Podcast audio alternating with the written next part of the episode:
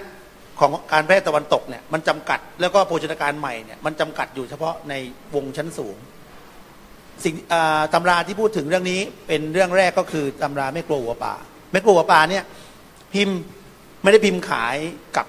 คนทั่วไปนะ แต่ว่าพิมพ์สำหรับคนที่มีคนใช้อ่าน เพราะว่ามันมีการบอกว่าไอ้คนใช้เนี่ยต้องทำอะไรเวลาทำอาหารไปด้วย อันนี้หมายความว่าเฮ้ยคุณมีคนใช้ปะล่ะถ้าคุณไม่ไม่มีคนใช้คุณก็ อ่านไปก็เท่านั้นแหละว่าคุณไม่มีทางทำมันได้ เพราะว่าแล้ว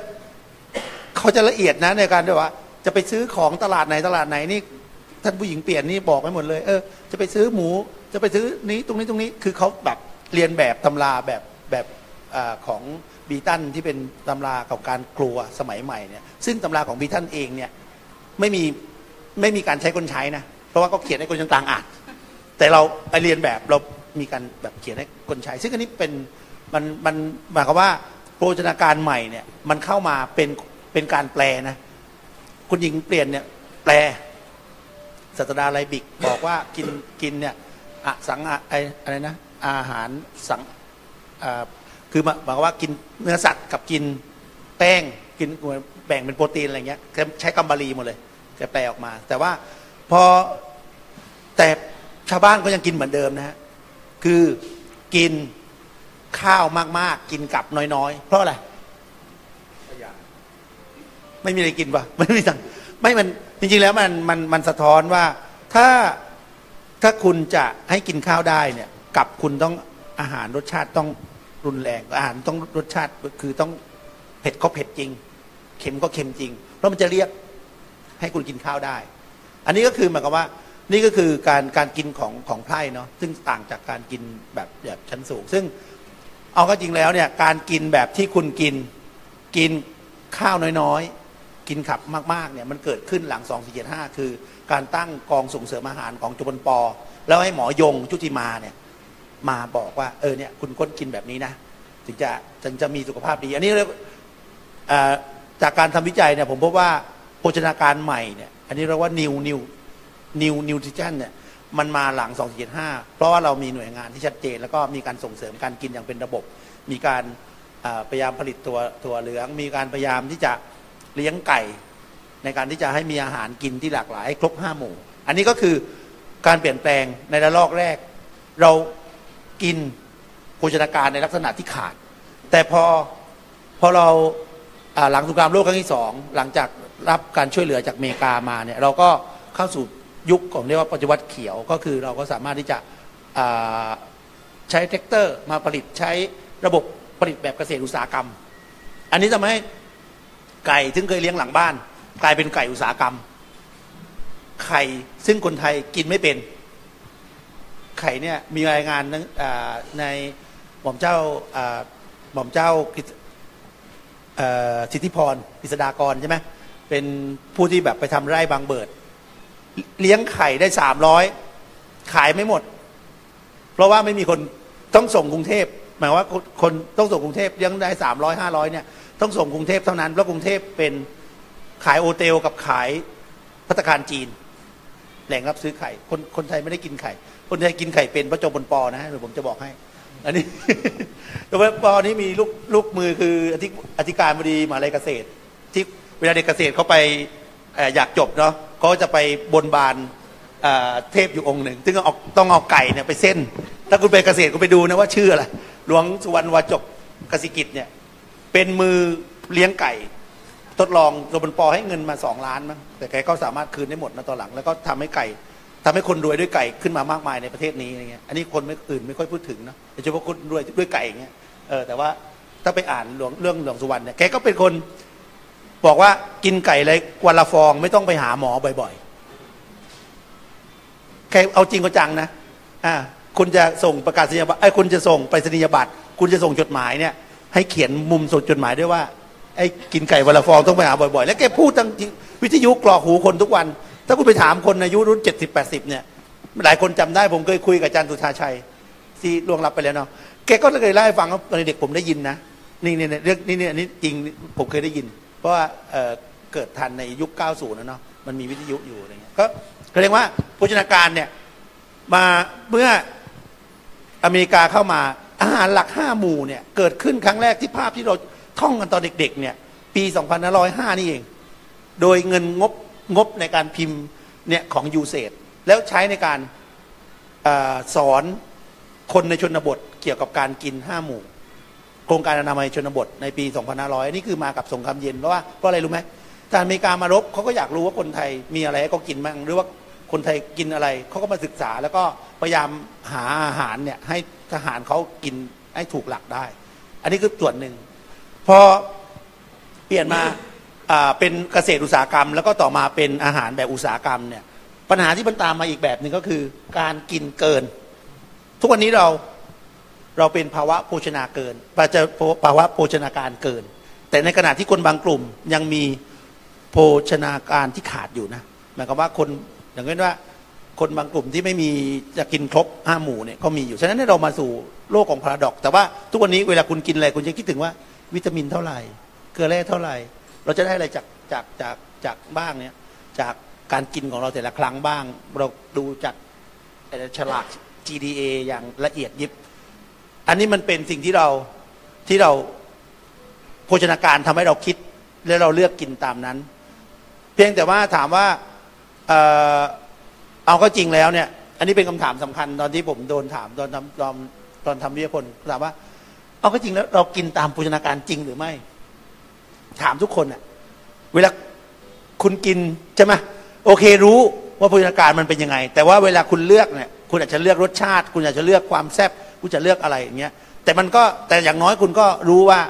นั่นมันผิดนะ ซึ่งแต่ก็คือหมายความว่าความรู้โภชนาการเนี่ยมันมันมันเป็นสิ่งที่กำหนดการกินของคุณจริง ๆ เพียงแต่ว่าโอเคอะมันมีแบบอื่นๆให้คุณได้ได้เลือกอยู่ด้วย อย่างน้อยก็ไม่ต้องกลัวว่าเจ้าพลปอจะจะมาว่าอะไรแล้วอะไรเงี้ยเพราะว่าท่านรณรงค์มา คือมันมีรณรงค์อีกผมคิดย้อนกลับไปว่า การให้กินกลับมาก ๆ กินข้าวน้อย ๆ เนี่ย ถึงกันมีโพสเตอร์นะโพสเตอร์ให้คุณทำให้แบบว่าให้คุณกินกันเลยอะเออพอดีตอนทำวิทยาพลก็เจอโพสเตอร์อันนี้นะแต่คุณอาจจะเห็นได้บ่อยๆ ไปบ้านเบียเนกก็มีโพสเตอร์อันนี้อยู่ อันนี้คิดว่าจะขอตอบทำนองนี้ก่อนครับว่าครับเออถ้าดูจากพัฒนาการทางประวัติศาสตร์เราจะเห็นการเปลี่ยนแปลงของการกิน แล้วว่ามันมีผลกระทบกับชีวิตเราจริง ๆ การกินแล้วก็อาหารเนี่ยครับน่าสนใจนะครับที่อาจารย์ หลายหลายท่านอาจจะยังไม่รู้รวมทั้งผมด้วยนะครับว่าจริงๆแล้วเนี่ยแนวคิดด้านโภชนาการของเราเนี่ยมันมาเปลี่ยนครั้งใหญ่ก็หลัง 2475 ใช่ไหมครับ แล้วก็เอ่อมันมีโฆษณามากมายที่มาจากรัฐ ทั้งเรื่องเชิญชวนกินไข่ทั้งเรื่องเชิญชวนกิน 5 หมู่ ผมก็ใจว่าในโลกตะวันตกก็เป็นอย่างนี้ใช่ไหมครับมีช่วงของการเปลี่ยนแปลงการผลิตในเชิงอุตสาหกรรม แล้วก็พยายามที่จะโปรโมทให้คนกินอะไรหลายอย่าง ผมจำได้ว่าคุณไมเคิลไรท์เคยเล่าว่าช่วงสงครามเนี่ยรัฐบาลอังกฤษพยายามจะบอกให้คนกินเต้าหู้ เพราะว่าเนื่องจากผลิตอาหารเนื้อสัตว์ได้น้อยลง แล้วก็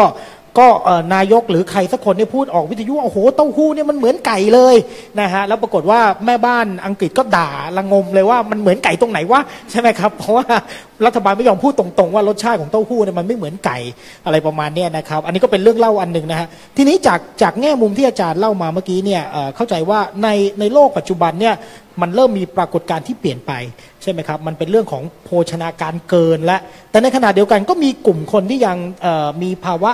ขาดโภชนาการอยู่หลายแง่มุม ทีนี้มันก็คงมาสู่ประเด็นที่สองที่ผมคงจะถามคุณพัทราพรนะครับในเรื่องของความมั่นคงทางอาหารนะครับเรากำลังพูดประเด็นเหล่านี้อยู่บ่อยครั้งว่า ปัจจุบันโลกต้องทบทวนนโยบายเรื่องประเด็นความมั่นคงทางอาหาร แล้วก็เรื่องของการแบ่งปันทรัพยากรด้านอาหารด้วย ก็คงจะเริ่มต้นที่ประเด็นนี้นะครับก็จากที่ได้โจทย์ใช่ไหมคะนอกรอบว่าความมั่นคงทางอาหารคืออะไรก็เลยต้อง มันดูเป็นคำที่เหมือนเราได้ยินในข่าวเนาะ เห็นตามงานวิชาการ แต่จริงๆแล้วมันมีความหมายเฉพาะอยู่ แล้วก็เป็นความหมายที่ได้รับการพัฒนามาตั้งแต่ประมาณยุค9 1960 จนปรับภาษาเนี่ยมาจนถึงปัจจุบัน แต่ว่าความหมายที่เขาใช้การอ้างถึงบ่อยที่สุดรวมไปถึงว่ากลายมาเป็นส่วนหนึ่งนโยบายของของประเทศไทยด้วยเนี่ยก็คือความหมายของ FAO ทีก็ต้องขออ่านนิดนึงนะคะเพราะมันยาวเขาก็บอกว่าความมั่นคงทางอาหารเนี่ยก็คือการที่เรามีภาวะที่ทุกคนสามารถเข้าถึงอาหารได้ทุกเวลา ทั้งด้านกายภาพและเศรษฐกิจ ก็แปลว่าคือมันมีอาหารอยู่ในราคาที่เราสามารถที่จะซื้อหาได้นะคะ ที่สำคัญคือไม่ใช่แค่เดินเข้าไป แล้วมันมีอาหารวางอยู่ในราคาที่เราซื้อได้ แต่ว่าต้องเป็นอาหารที่มีความปลอดภัย เพียงพอและมีคุณค่าทางโภชนาการด้วย ดังนั้นถ้ามันวางอยู่แล้วไม่มีคุณค่านี่ก็ไม่ได้ที่สำคัญคือต้องตรงกับ preference หรือความชอบของคนในท้องถิ่นนั้นๆ คือไม่ใช่ว่าเต้าหู้มาแทนไก่ แต่ว่าแม่บ้านไม่แฮปปี้อันนี้ก็ไม่ไม่ถือว่ามีความมั่นคงนะคะ แล้วก็ต้องตรงกับสภาพที่ร่างกายเราต้องการ เพื่อทำให้มีสุขภาพที่ดีต่อไปในอนาคต ดังนั้นเนี่ยคือมันเป็นคำที่ค่อนข้างมีความหมายกว้างมาก ถ้าเราจะตีความจริง ๆ แล้วที่สำคัญเนี่ยเขาก็แบ่งออกมาเป็นอีก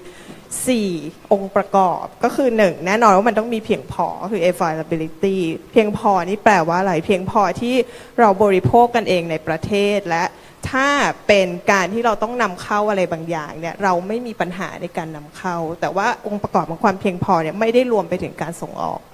นะคะ ก็คือทำไงที่ดูแลคนในประเทศให้มีอาหารเพียงพอ 2 ก็คือ access การเข้าถึง คือถ้ามีอาหารอยู่เนี่ยเรามีกำลังซื้อไหม อาหารบางแบบอาจจะแพงเกินไปสำหรับคนบางกลุ่ม หรือว่าการเข้าถึงทางด้านการขนส่ง เช่นไม่แน่ใจว่าอย่างคนที่อยู่ทางภาคเหนือจะเข้าถึงอาหารทะเลเข้าถึงได้ไหม คนที่อยู่ไกลออกไป อยากจะกินลำไย การเข้าถึงหรือระบบโลจิสติกส์เนี่ยมันครอบคลุมหรือเปล่า อันต่อมาก็คือประเด็นที่ 3 เรื่องของการใช้ประโยชน์ของอาหาร อาหารนั้นเนี่ยมีความปลอดภัยแค่ไหน มีสารอาหารที่เหมาะสมหรือเปล่าที่สำคัญก็คือเขารวมไปถึงความหลากหลายด้วย ซึ่งอันนี้ก็อาจจะเป็นประเด็นเหมือนกัน เพราะว่าอย่างกระทรวงพาณิชย์เองไปสำรวจเนี่ยตลาดผักเราเนี่ยนับไปนับมามีผักไม่เกิน 8 ประเภท ซึ่งอาจารย์ก็คงให้ข้อมูลได้ว่าเมื่อก่อนเราคงมีผักมีข้าวเยอะกว่านี้ ดังนั้นเนี่ย ก็อาจจะไม่ได้รวมไปถึงเรื่องของของตรงนี้นะคะ แล้วสุดท้ายเนี่ยเป็นคอนเซปที่เพิ่งเพิ่มเข้ามาในช่วงประมาณ 10 กว่าปีที่ผ่านมาก็คือเอ่อเสถียรภาพทางอาหาร หรือว่า stability อันนี้เขาหมายถึงอะไร เขาหมายถึงว่าภาวะอากาศเปลี่ยนแปลง climate change ที่กำลังเป็นส่วนหนึ่งของชีวิตเราไปแล้วเนี่ย ตอนนี้ประเด็นเนี่ยไม่มีใครบอกแล้วว่า ทำยังไงดีที่จะสู้กับ climate change แต่ว่าประเทศที่จัดการได้คือประเทศที่จะอยู่อย่างไรให้รอดกับสภาวะนี้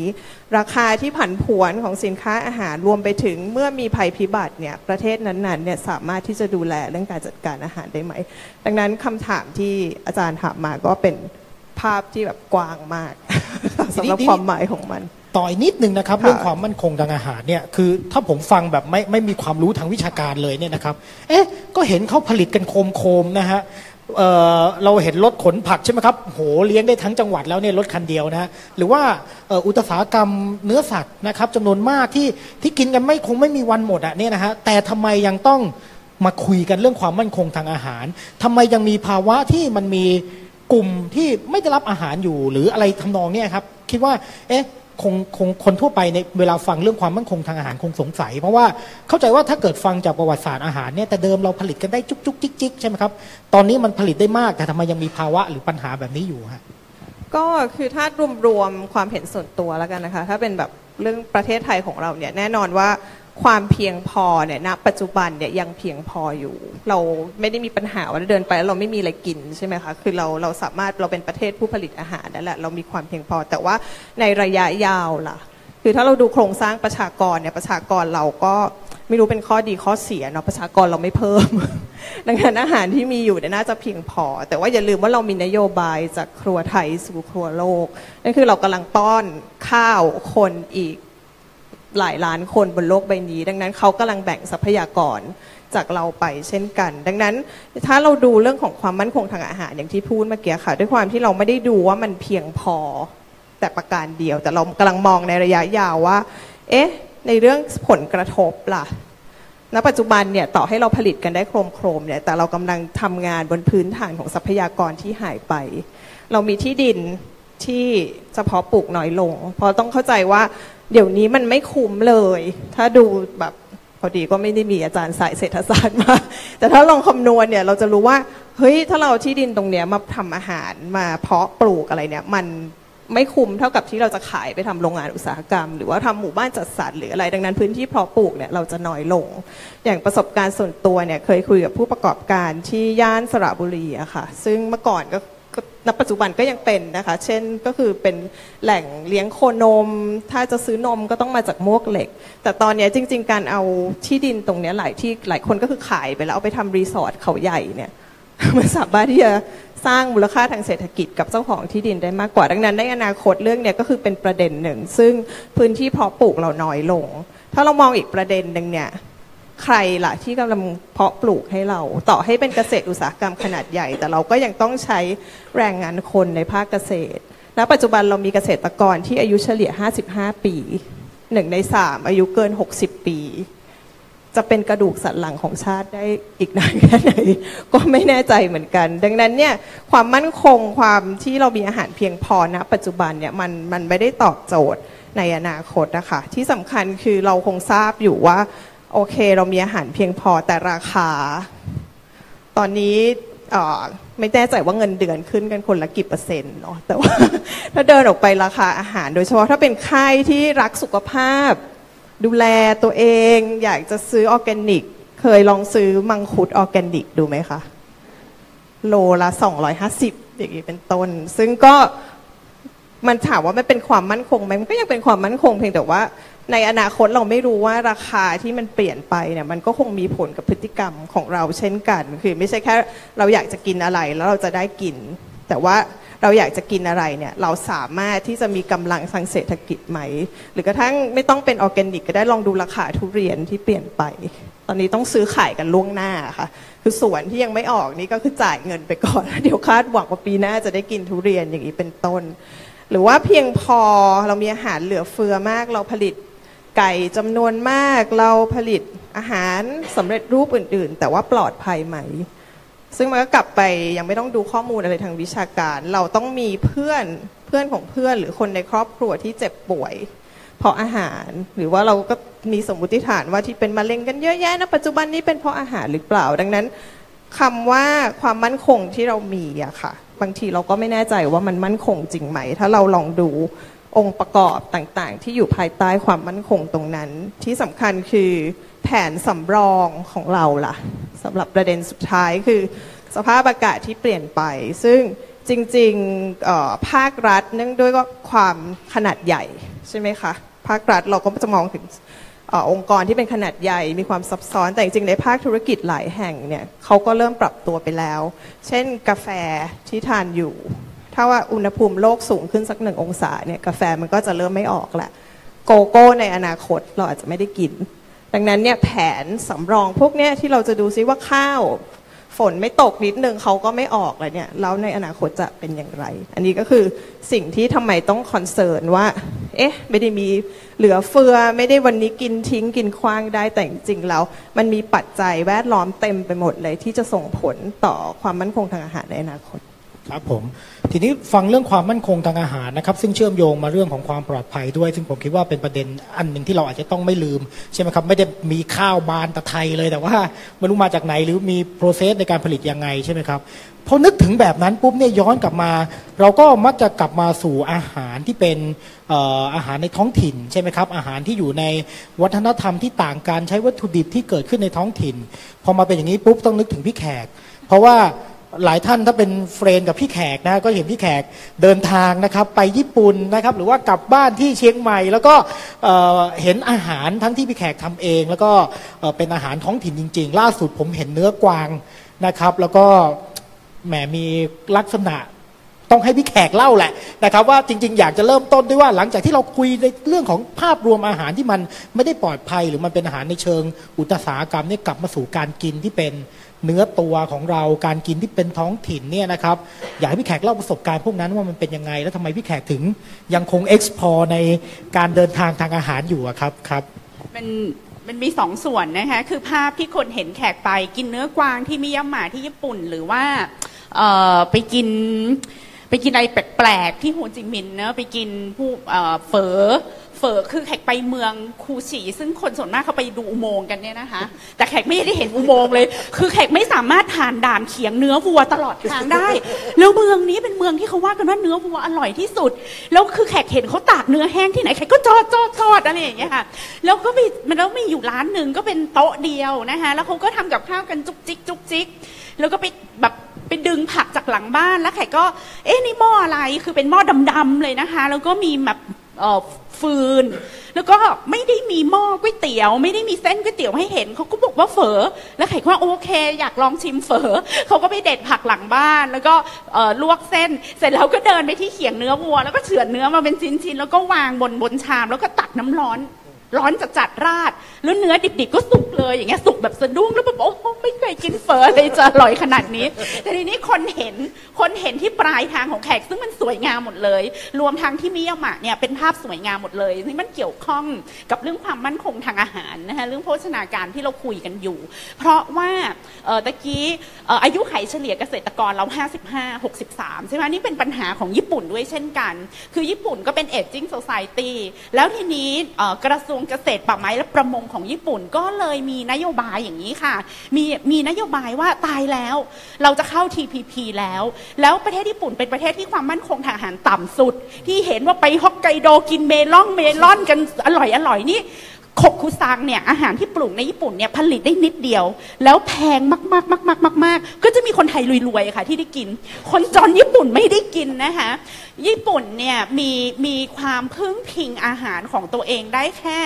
ร้อยละ 36 เท่านั้นทั้งทั้งที่กลุ่มประเทศ OECD เนี่ยจะต้องได้อย่างน้อยร้อยละ 48 ญี่ปุ่นนำเข้าอาหารจากจีนและอเมริกาเกือบทั้งหมด ที่เราเข้าร้านอูด้งอูด้งกินสุกิยะอะไรอย่างนี้นะคะ ของแช่แข็งจากจีนหมดเลยนะคะคุคุณไม่ได้กินอะไรที่ผลิตในญี่ปุ่น คนไทยที่ไปเที่ยวญี่ปุ่นโอ้โหอาหารญี่ปุ่นอร่อย คือแช่แข็งชุบแป้งมาเรียบร้อยแล้วค่ะเอามันลงหม้อกัดทอดในที่ญี่ปุ่นอย่างเดียว เพราะฉะนั้นกระทรวงเกษตรญี่ปุ่นก็แบบไม่ไหวแล้วไงไม่ไหวแล้วแล้วจะยังไงแล้วคือนโยบายของญี่ปุ่นคือพยุงราคาผลผลิตทางการเกษตร จนราคามันบิดผันตลาดแล้วนักเศรษฐศาสตร์ฝ่ายเสรีนิยมจำนวนมากก็บอกว่ารัฐบาลทำอย่างนี้ไม่ถูก ไอ้ที่นาเนี่ยเอาไปทำคอนโด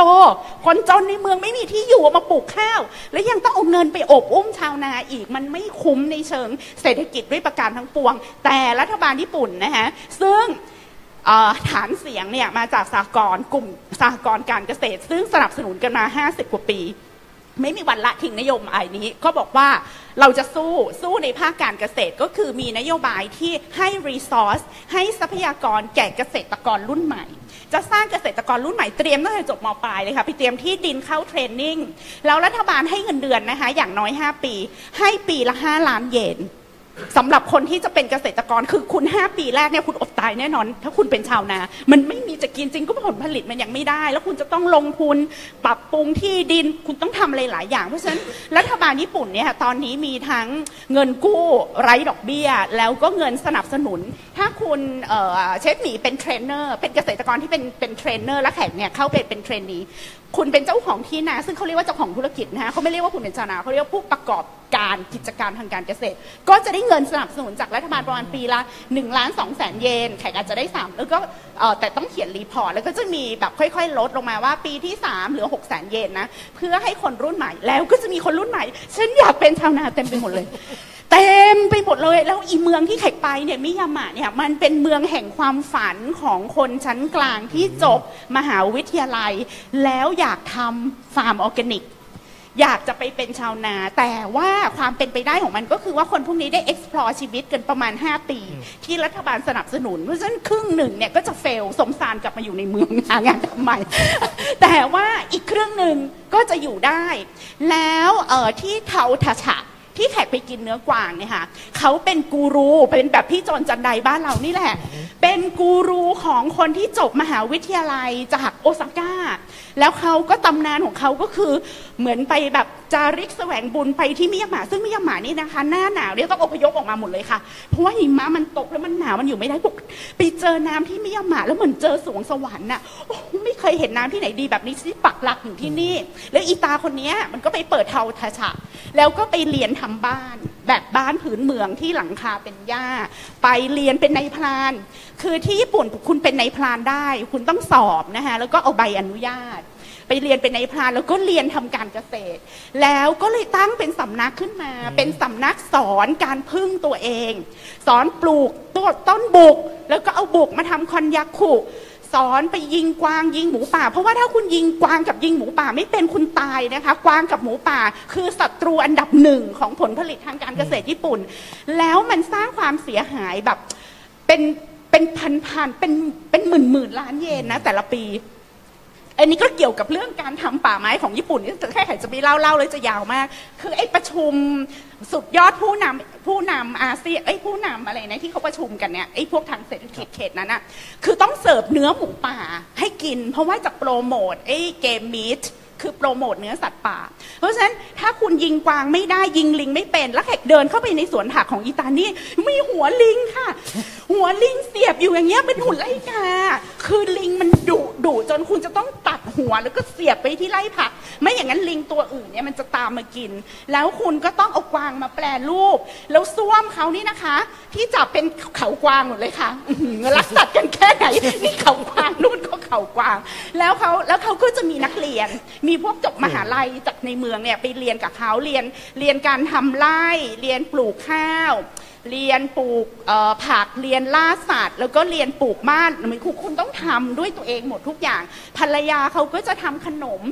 ทำขนมเป็นแบบ ตำข้าวเองด้วยนะ คือแป้งนี่ก็ต้องเอาเกี่ยวข้าวตำข้าวเองทำโยเกิร์ตเองทำเนยเองทำชีสเอง อีกฟังอีกแล้วก็ต้องทำป่าไม้เอง เพราะว่าคุณจะต้องมีไม้สำหรับมารมควันเนื้อสัตว์พวกนี้เพราะฉะนั้นมิยามะมันก็เลยกลายเป็นแหล่งชุมนุมฮิปปี้รุ่นใหม่ อยู่กันเต็มเลย แล้วก็จะมีร้านอาหารที่แขกไปกินเนี่ยค่ะ ก็คืออ๋อนายพรานเพิ่งไปยิงกวางมาเมื่อเช้าค่ะ คุณผู้ชม แล้วก็จะมาทำบาร์บีคิวแล้วก็คิดเป็นรายหัว แล้วก็จะกินกินไก่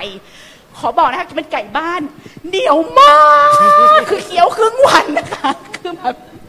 คือไก่เนี่ยเขาเลี้ยงกัน 45 วันกินใช่ไหมอีไก่มิยามาเลี้ยงกันเกือบ 2 เดือน แล้วก็จะต้องมีไข่อ่อน มีไข่อ่อนในท้องคือที่มิยามา ไก่ไม่มีไข่ในท้องนี่ไม่กินกันหรือไง ก็ไม่รู้ก็จะมาพร้อมไข่เป็นพวงๆแล้วแต่มันก็คือสำหรับไข่ไข่รู้สึกว่า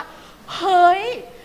คือเรามาจากเมืองที่เขาไม่ให้กินกวางแล้วเราเก็บกดอะ คือเนื้อกวางมันเป็นเนื้อที่อร่อยอะแบบทำไมทำไมเราไม่ให้กินกวางคะทำไมเราไม่เลี้ยงกวางกวางเนี่ยมันออกลูกเยอะมาก โตก็เร็ว มากินกันอยู่ได้อะไรเนี่ยกินกินไก่ไก่ไก่ที่เหมือนทิชชู่เนี่ยไข่กินไม่ลงไข่ก็เลยมีความสุขแต่ว่าอันนี้คือเบื้องหลังหมายความว่าเราไปกินของเขาเราสนุก แล้วไข่ก็ไม่รู้ว่าอีพวกที่จบมหาลัยแล้วไปเรียนที่เทาทาฉาเนี่ย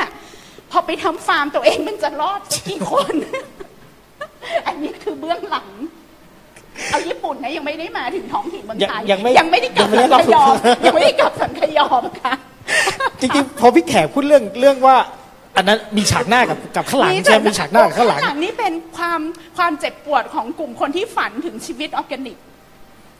เจ็บปวดจริงๆล่ะหลายคนมีลูกสองสามคนแล้วในระหว่างที่ไปเป็นชาวนา แล้วก็เริ่มคิดว่าตัวเองจบมหาลัยอะเอาแล้วลูกลูกจะได้เข้ามหาวิทยาลัยไหม เพราะว่าญี่ปุ่นการเข้ามหาวิทยาลัยก็ทัฟแล้วก็การแข่งขันสูง แล้วคุณก็ต้องเข้าสู่ระบบการกวดวิชาอย่างเข้มข้น เอาแล้วคุณไปอยู่นู่นน่ะมิยามะมิยามะนี่มันคือมันคือดอยอะเจ้าคือข้าเจ้ามาจากเจียงใหม่นี่คือไปไปเหมือนไปอยู่เจียงดาวอะโอ้โหไม่มีรถเมย์อะคุณจะเข้าเมืองยังไง เอาแล้วลูก แล้วโรงเรียนนี่ยุบยุบไปยุบไปหลายโรงเรียนแล้วนะคะ คือไม่มีเด็ก เอาแล้วถ้าเราเอาลูกไปเลี้ยงตรงนั้นเอาตายแล้วลูกก็ไม่ได้กวดวิชาแล้วยังไงลูกจะเข้ามหาวิทยาลัยได้ไหม เพราะฉะนั้นมันจะมีคนหนุ่มสาวที่เข้าสู่กระบวนการเป็นเกษตรกรรุ่นใหม่ตามนโยบายรัฐบาลเนี่ยนะคะ แล้วก็เข้าสู่ชีวิตแบบออร์แกนิก ด้วยด้วยเบอร์เดนทาง morality ด้วยคือด้วยศีลธรรม แล้วก็รู้สึกว่า neoliberalism สำหรับฉันเนี่ยมันมันมันเจ็บปวดเออมันทำร้ายสังคม ดูสิ มันผลิตข้าว ผลิตผักออกมาก็ทำร้ายผู้บริโภค ประเทศญี่ปุ่นใช้ยาฆ่าแมลงมากกว่าอเมริกานะคะนี่เป็นสิ่งที่เราไม่ไม่ได้รู้ เพราะว่าเรามองภาพญี่ปุ่นเนี่ยมันใสสะอาดมากอะแต่เป็นประเทศที่ใช้ยาฆ่าแมลงสูงมากเข้มข้นมาก ค่ะคือพอฟังเรื่องเบื้องหน้าเบื้องหลังเนี่ยชักจะสยองแล้วนะฮะ เนื้อกวางของพี่แขกที่มีเบื้องหลังสยดสยองมากแต่เนื้อกวางเขาดีอ๋อบริสุทธิ์พุทธพองอร่อยคือคือผมก็เป็นคนที่ชอบกินกวางครับนครปฐมมันจะมีร้านอาหารป่า ก็เข้าใจได้นะครับว่ากวางมันอร่อยยังไงนะครับ แต่ว่าโอ้โหฟังชีวิตชาวเมืองที่นู่นแล้วอยากจะซบหน้าลงร้องไห้นะครับ จริง ๆ เนี่ยก่อนที่เราจะมาคุยกันบนเวทีเนี่ยผมก็ไปนั่งคุยกับพี่แขกมาก่อนเนาะแม้แต่เอาสันขยอมมาสันขยอมกันเลยดีกว่านะครับ คนคนอย่างคนกรุงเทพเราเนี่ยไปเชียงใหม่เนอะตอนยอนแล้วก็จะพบกับต้องไปกินน้ำพริกหนุ่มแคบหมูเดี๋ยวนี้กลัวกลัวไขมันก็ต้องไปกินแคบหมูไร้มัน แต่พอผมฟังพี่แกบอกเฮ้ยมันมีข้อมูลอีกด้านหนึ่งนะของอาหารที่ที่เราไปเราไปคิดว่ามันเป็นภาพลักษณ์ของคนพื้นเมือง มีอุ้ยนั่งตำน้ำพริกอยู่ข้างหลังร้าน แล้วก็ส่งมาให้เราด้วยความรักอย่างเงี้ยจริง ๆ เดี๋ยวนี้มันไม่ได้เป็นอย่างนั้นอันนี้ ขอแอบให้พี่แขกแถมอีกนิดนึงนะฮะ คือที่เป็นอุ้ยทำก็มีอยู่จริงนะครัคะบไม่มีไม่ใช่ไม่มีอยู่จริง แต่ถามว่าเวลาคุณไปเดินกาดหลวงแล้วซื้อน้ำพริกหนุ่มมาเนี่ยเอ่ออันนี้เพื่อนแขกขายน้ำพริกหนุ่มอยู่ในกาดหลวงเป็นร้านใหญ่โตมากนะคะเขาทำเขาไม่ได้ทำทีละครกนะคะน้ำพริกหนุ่มที่เราไปซื้อมาเป็นของฝากทำทีละหลาย ๆ ตัน หลาย ๆ ตันคือหลายพันกิโลครั้งละ แล้วทุกร้านในกาดหลวงจะมีการเช่าห้องเย็น เพื่อแช่เอ่อน้ำพริกหนุ่ม เพราะฉะนั้นที่เรารู้สึกว่าเราซื้อน้ำพริกหนุ่มแล้วเราได้สัมผัสความเป็นท้องถิ่นนี่คือ เมื่อไหร่ก็ตามที่คุณขายขายปริมาณมากนั่นแปลว่าอาหารได้เข้าสู่กระบวนการอุตสาหกรรมแล้วเรียบร้อยแหนมไส้อั่วหมูยอทุกอย่างผลิตในสายพานอุตสาหกรรมทั้งหมดไม่ได้ไม่ได้มีใครมาจี่พริกตำพริกไม่มีแล้ว แล้วปรากฏการณ์ที่น่าประหลาดใจสำหรับแม้กระทั่งตัวแขกเองก็คือแค่หมูไหลมันครับ จะเอาหมูที่ไหนมาขนาดนั้นคะที่คุณซื้อแค่หมูไหลมันกันถุงเท่านี้ ทุกคนหิ้วขึ้นเครื่องบินโอ้โหคนสั่นขยอมห่อแบบเอามันจะเอาไปกินกันยังไงมันล้ำมันเหลืออย่ามาซื้อนักแตะนักว่า แล้วเอาหมูที่ไหน แค่หมูไหลมันถ้าเท่าที่แขกจำได้แขกไม่เคยเห็นมันก่อนปี 2530 ครับอาจจะก่อนหน้านั้นแต่แขกจะไม่เคยเห็นแต่ที่เห็นเยอะๆเนี่ยก่อนปีสองประมาณปี 2530 มันเป็นบายโปรดักต์มาจากอุตสาหกรรมหนังหมู แล้วเป็นหนัง หนังนอกอ่าถ้าไปถามคนเชียงใหม่เขาจะบอกว่าอ๋ออันนี่หนังนอกนอกไหนอะพี่พี่นอกไหนมันอย่างไดโอ้กันดีๆเอาเอาเอาแน่ๆเอาแน่ๆนอกไหน เมืองนอกฮะคือหนังนี่หนังนำเข้าก็ว่าอาจจะนำเข้ามาจากหลายประเทศนะคะแล้วมันจะมาเป็นแท่งเหมือนหนังเหมือนหนังกระติกอะค่ะเป็นแท่งเล็กๆเล็กๆแล้วมันก็คือการ deep fry นะครัคะบก็คือเหมือนเราทำชิปอะมันคือกินพอกชิป เหมือน potato chip แล้วก็ทอด แล้วก็ใส่ผงชูรสไปเยอะๆๆๆใส่เกลือไปเยอะๆแล้วก็กลายเป็นแค่หมูไร้มันที่คนกรุงรู้สึกว่าอื้อหือฉันไม่ได้กินไขมัน นี่ดีต่อสุขภาพเหลือเกิน โอ้ยอีปี้อีปี้หูเขาว่าหนังนี่มันลุกตังใดมา หนังนอกเจ้า แล้ว แล้วอันเนี้ยที่คนเข้าใจผิดแล้วร้านขนมจีน ที่นั่งกันแบบ เหมือนเหมือนออเทนติกอ่าฮะมากเลยนะ แล้วก็นุ่งทรงนุ่งสิ้นอยู่ในหม้อดิน รู้ไหมคะว่าไอ้ที่ขายกันทั่วประเทศเชียงใหม่เนี่ยมีผู้ผลิตสองราย ผลิตกันเป็นคอนเทนเนอร์เหมือนกันนะคะ แล้วก็ส่งส่งทุกเจ้า ส่งทุกตลาดถนนคนเดิน แล้วก็มาใส่หม้อดินกันทีหลัง นี่คือขอบนี่คือความจริงของเบื้องหลังอาหารที่เรารู้สึกว่ามันดูพื้นเมืองมาก อุ้ยมันดูมีผักพื้นบ้านดูมี ก็ผลิตกันอยู่สองสองเจ้าเท่านั้นนะคะที่เชียงใหม่ แต่ว่าแคบหมูเนี่ยแขกอยากจะแก้ไขความเข้าใจมากเลยนะคะ รู้ไหมคะว่าหนังหมูสดๆเอาเอาไม่เอาหนังนอกนะคะหนังหมูแท้ๆจากหมูจริง ๆ เนี่ยสิบกิโลได้แคบหมูกี่กิโล ได้แคบหมูแค่หนึ่งกิโลอะ เพราะฉะนั้นคุณกินแคบหมูเนี่ยแคบหมูที่มีมันเยอะ ๆ แล้วเนี่ยนะคะแคบหมูจริง ๆ ที่มาจากหนังหมูจริง ๆ คุณกินคอลลาเจนนะคะเพราะว่า 9 กิโลเนี่ยเป็นน้ำมันหมูนะ มันถึงแพงไงคะ ว่าดูผิวแขกสิคะ กินคอลลาเจนมาตลอดชีวิต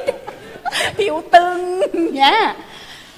มันไม่น่ากลัวแบบนั้น สิ่งที่น่ากลัวก็คือ processed food ซึ่งมันคือไอ้แคบหมูไร้มัน ซึ่ง process หนังมาไม่รู้เท่าไหร่ แต่ไอ้แคบหมูที่แบบหนังพองไขมันหนา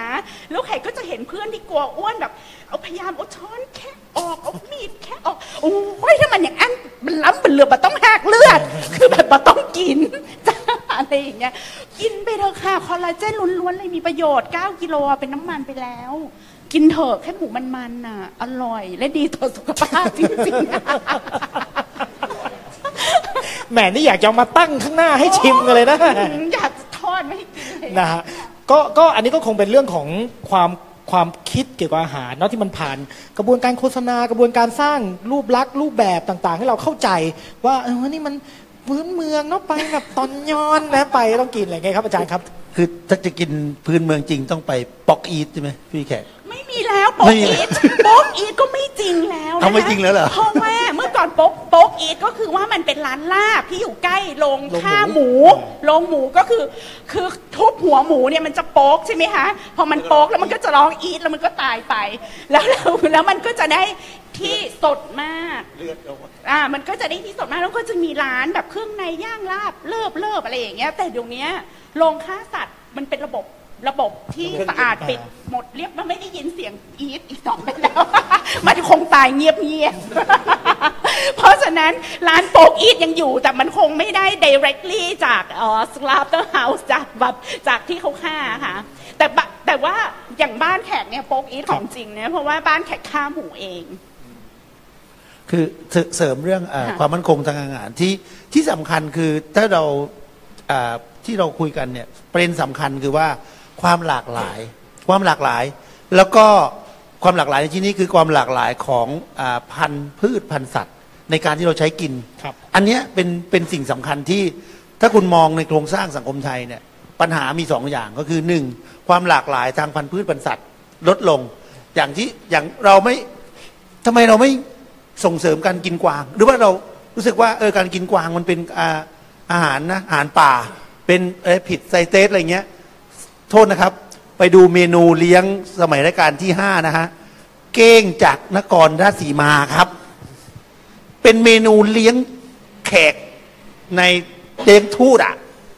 อ่าถ้าคุณจะจะบอกว่า เออเฮ้ยเนี่ยมันไม่ไม่ไทยใช่ป่ะเออแล้วสำนักก็กินกันเขาเลี้ยงเก้งจากนครราชสีมานะครับ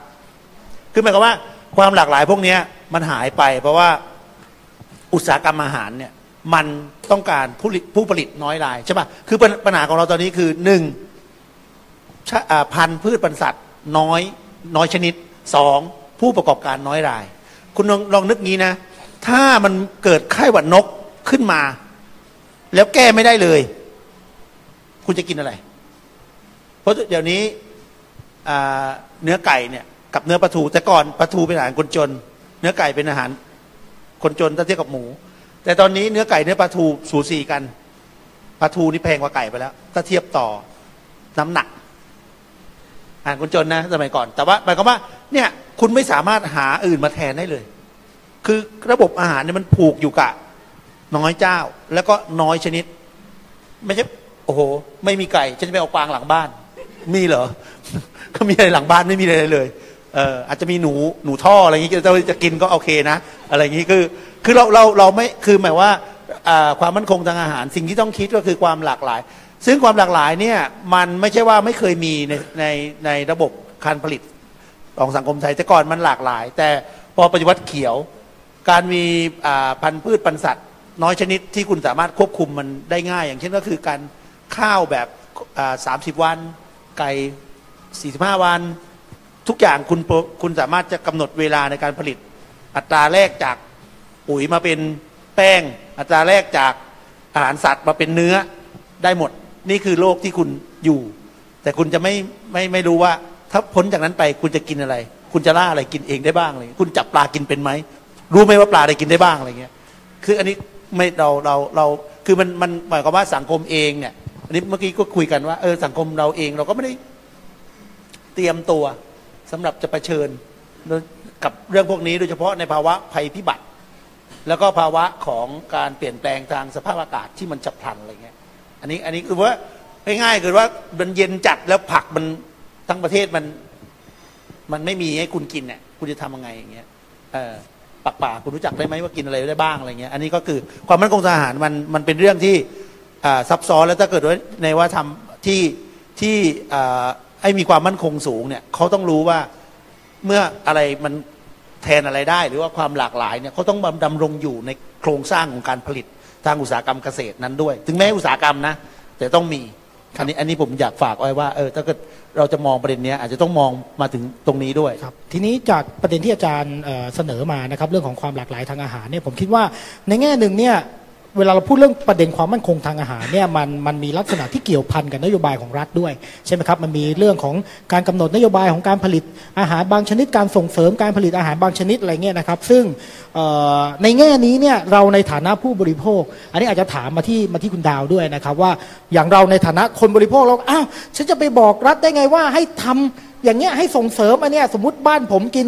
ฝรั่งไส้แดงเดี๋ยวนี้ไม่รู้เหลือเปล่าไม่รู้นะเอออย่างเงี้ยนะช่วยไปบอกให้ปลูกหน่อยได้ไหมทานนกอะไรเงี้ยทานนกมีครับอะไรเงี้ยนะครับ เราจะทำยังไงในฐานะคนทั่วไปต่อเอ่อต่อสิ่งที่มันเป็นนโยบายของรัฐนะฮะซึ่งแน่นอนมีผลต่อต่อการกินของเรา ถึงขนาด บางทีผมคิดนะไอ้ที่ผมอ้วนเนี่ยเพราะว่ารัฐอะ คือไม่อยากจะโทษไปขนาดนั้น แต่ว่าจริงๆเราก็ทราบเราก็ทราบใช่ไหมครับว่าเอ่ออาหารอาหารที่ทำให้คนอ้วนเนี่ยมันคืออาหารที่มีต้นทุนการผลิตต่ำ ซึ่งมีอยู่ทั่วไปในท้องตลาดนั้นไอ้คนเข้าถึงคือผมไม่มีตังกินอาหารที่ดี พอที่จะทำให้ผมผอมอะเพราะฉะนั้นผมก็ต้องกินอาหารที่มีไขมันสูงอะไรที่ทำให้ผมอ้วนอะไรประมาณนี้นะครับนี่โทษรัฐบาลมากเลยนะความอ้วนผมเนี่ยฮะจริงๆเราเราจะมีอ่ออำนาจหรือการต่อรองยังไงกับกับนโยบายเกี่ยวกับอาหารของรัฐได้บ้างถามคุณดาวครับก็เดี๋ยวเดี๋ยวขอตอบเป็นสองประเด็นก่อนนะคะ ว่าอะอะอะไรที่เราทำได้และอะไรที่เราทำได้ต่อรัฐบาล เพราะว่าคงคงหลีกเลี่ยงไม่ได้ว่าจริงๆแล้วนโยบายของรัฐนะคะไม่ว่าจะจะใหญ่จะเล็กในระดับชุมชนในระดับ regional หรือว่าในระดับชาติเนี่ยทุกอย่างมีผล ใครที่ไม่แน่ใจว่าทำงานย่านสุขุมวิทสีลมอะไรอย่างงี้บ้างไหมคะในนี้หลังจากที่มีการจัด เรื่องระเบียบทางเท้านะคะ ชีวิตเราก็ลำบากขึ้นเนาะเงินเดือนก็ไม่ได้ปรับ แต่ว่าอาหารที่ที่ราคาในที่เราเข้าถึงได้เนี่ยมันก็เริ่มหายไป อันนี้ก็เป็นตัวอย่างที่แบบค่อนข้างจะใกล้ตัว หรือว่าเรื่องของการค้าเสรี ก็มีผลกับเรามาก ๆ หลายคนอาจจะเห็นว่าเอ๊ะผลไม้ไทยหลาย ๆ ประเภทหายไป แต่เราสามารถกินแอปเปิลกันได้ทั้งปี มี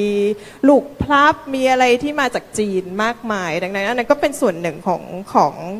รูปแบบการกินที่ที่ตลาดนำเสนออะไรมา แล้วเราก็จะต้องเปลี่ยนพฤติกรรมไป หรือกระทั่งการเจรจาการค้าล่าสุดกับสหรัฐอเมริกา ซึ่งไม่แน่ใจเหมือนกันว่าปีหน้าเราจะมีเครื่องในหมูจากสหรัฐ มาทานกันมากขึ้นเพราะว่าไปเซ็นสัญญากันมาแล้วรวมไปถึงไก่งวง ซึ่งก็ก็น่าสนใจเพราะว่ามันไม่เคยอยู่ในในวัฒนธรรมเรา แล้วฝรั่งจริงๆก็ไม่ค่อยชอบกินเท่าไหร่เพราะมันเหนียวก็มีเฉพาะเรื่อง Thanksgiving ที่ที่จะกินกันเป็นประจำนะคะ หรือว่า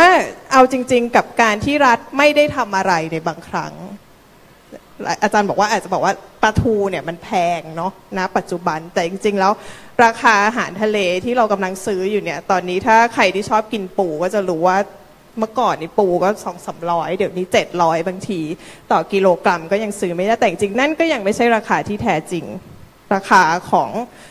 สิ่งแวดล้อมที่มาจากการที่เราใช้ทะเลกันอย่างหนักหน่วง ราคาของแรงงานข้ามชาติ ซึ่งมีสภาพความเป็นอยู่ที่ที่โดนฝรั่ง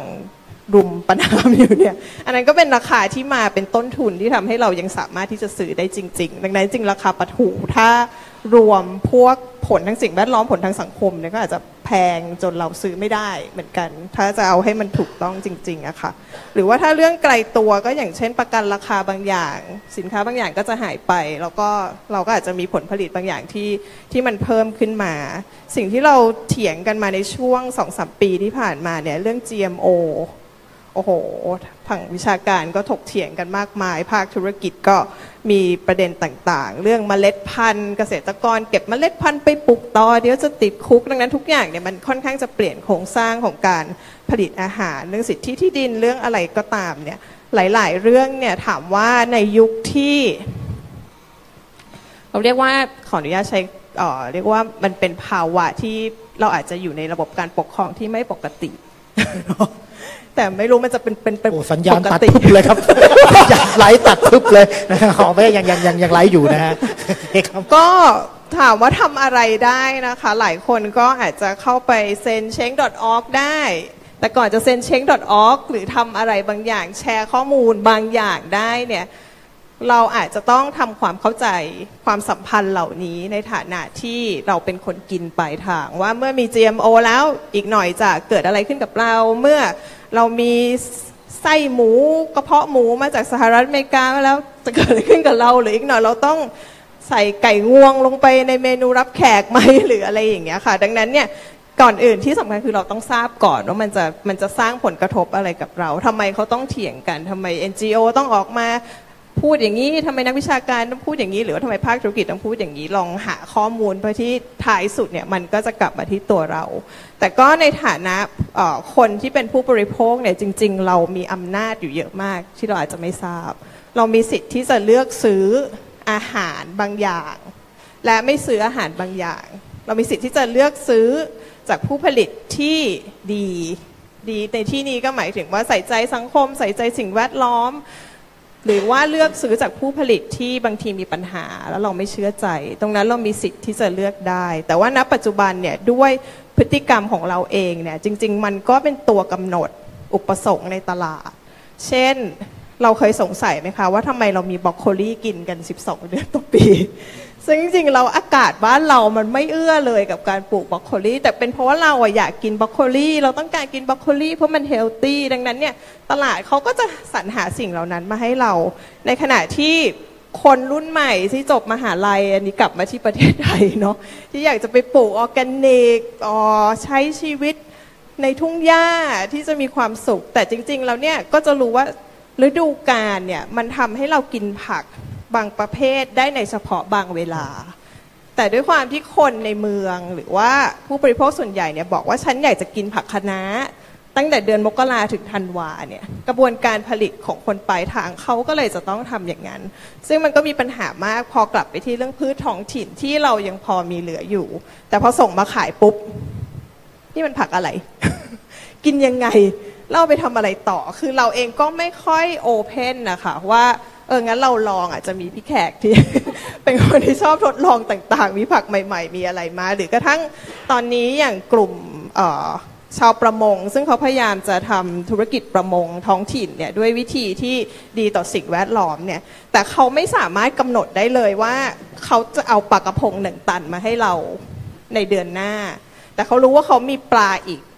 25 แบบที่จริง ๆ แล้วมันก็อร่อยที่จริงๆแล้ว คนก็อาจจะยังไม่รู้จัก แต่ว่าเราเนี่ยเปิดใจกับตรงนั้นมากน้อยแค่ไหน รวมไปถึงว่าหลายคนบอกว่าอุ้ยกินออร์แกนิกดี กินสายคลีนดี แต่พอเห็นราคา โอ้นานๆทีก็ไม่ไหวเนาะอะไรอย่างเงี้ย เออก็คือเราเองก็เป็นตัวที่กำหนดเองว่าเราจะยอมจ่ายไหมเพื่อเพื่อสิ่งเหล่านั้นที่ในระยะยาวเนี่ยมันดีต่อสุขภาพเราด้วย แล้วก็มันดีกับคนที่เขาจะต้องเตรียมอาหารให้เราเพื่อให้เขาอยู่รอดได้อันนั้นมันก็เป็นคำถามที่กระเป๋าตังเราเนี่ยเราจะเลือกหยิบเงินออกมาแล้วใส่ไปที่กล่องไหน เพื่อที่จะทำให้กล่องนั้นเนี่ยมันยังดำเนินต่อไปได้ ถ้าเราเลือกที่จะแบบอะงานไม่เป็นไรถูกราคาราคาถูกเรากินเฉพาะที่เราอยากกิน แน่นอนระบบอุตสาหกรรมมันก็ยังแข็งแกร่งต่อไปด้วยตรงนั้น แต่ถ้าเราบอกว่าอุ้ยถ้ามันมีทางเลือกมากขึ้น ถ้าคนเหล่านี้เขาปลูกแล้วสิ่งต่างๆ มันดีขึ้นทำให้ความมั่นคงทางอาหาร หรือกระทั่งสุขภาพเราเองดีขึ้น แล้วเรายอมที่จะจ่ายเงินเข้าไปในกล่องนั้นเนี่ยบางทีบางอย่างเนี่ยมันเปลี่ยนได้ด้วยผู้บริโภคเช่นกัน คือพอฟังอย่างนี้คล้ายๆ เหมือนกับก็เรามีอิสระพอสมควรในการเลือกใช่ไหมครับ คือเป็นช้อยที่เราจะสามารถเลือกอาหารที่พอเหมาะพอเจาะกับเราได้ หรือว่าเอ่อมันมันถูกต้องตามฤดูกาลแล้วก็มีมีผลต่อสุขภาพของเราในทางที่ดีเงี้ยเอ๊ะแต่จริงๆผมก็ยังสงสัยอะว่าเราเลือกได้จริงหรือเปล่า เพราะว่าแน่นอนครับการเลือกอาหารคือคือเราก็ต้องย้อนกลับไปสู่ว่าสมมุติเราต้องการผลผลิตในท้องถิ่นใช่ไหมครับ แล้วก็มีการผลิตที่ปลอดภัยอย่างเงี้ยเอ้ยแต่ว่าต้นทุนของการผลิตเหล่านี้มันยังสูงอยู่ เพราะว่ามันอยู่นอกเชนของอาหารในแบบอุตสาหกรรมใช่ไหมครับมันมีเรื่องการขนส่งผู้ผลิตรายย่อยอะไรจำนวนมากเนี่ยตกลงแล้วจริงๆเนี่ยเอ๊ะคำถามผมก็กลับมาเหมือนเดิมอีกแล้วในฐานะคนกินจริง ๆ เลยนะว่า เราอิสระของเราในการเลือกอาหารกินเนี่ยมันมีมากน้อยแค่ไหน แล้วถ้าเราอยากจะมีอิสระในการบริโภค หมายถึงว่าแน่นอนเพราะเมื่อกี้จะมีอีกส่วนหนึ่งที่คุณดาวจะไม่ได้เน้นย้ำใช่ไหมครับก็คือเรื่องของการกดดันรัฐ หรือว่าการเสนอให้รัฐมีนโยบายทางอาหารเนี่ยเราจะไปยังไงต่อ เราจะมีอิสระได้จริง ๆ หรือไม่อย่างไร เดี๋ยวนี้ก็ชอบพูดเรื่องอิสระทางการเงินใช่ไหมครับมาทำอย่างนี้หนึ่งสองสามสี่ห้าเอ๊ะตกลงเนี่ยถ้าเราจะมีอิสระได้ในการเลือกอาหารและ อิสระในการผ่านการกดดันรัฐบาล หรือว่าเสนอแนวนโยบายกับรัฐบาลนี่เราจะทำยังไง อันนี้อาจจะพี่แขกจะตอบไหมครับโอ้โหมันเป็นคำถามที่ยากมากเลย ยากจริง ๆ แล้วก็แม้แต่การใช้ชีวิตของเรายังยังยากเอาอย่างนี้ดีกว่าแขกคิดว่าพูดกันแฟร์ๆนะคะระบบอุตสาหกรรมและการปฏิวัติเขียวเนี่ยทำให้คนไม่อดตายนะในในหลังสงครามโลกครั้งที่สองนะคะพอมันขาดแคลนอาหารมากเนี่ยทางฝั่งยุโรปเนี่ย กลับเข้าไปกลับเข้าไปสู่ป่าหรือไปเก็บเห็ดเก็บผักเก็บหญ้ากิน แล้วมันทำให้อาหารของยุโรปหลังสงครามโลกครั้งที่สองมีความหลากหลาย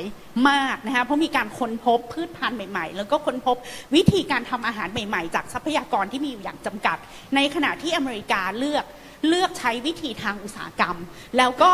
มีเทคโนโลยีในการผลิตอาหารแช่แข็ง แล้วก็อาหารที่จะผลิตในปริมาณมาก ราคาถูกต้นทุน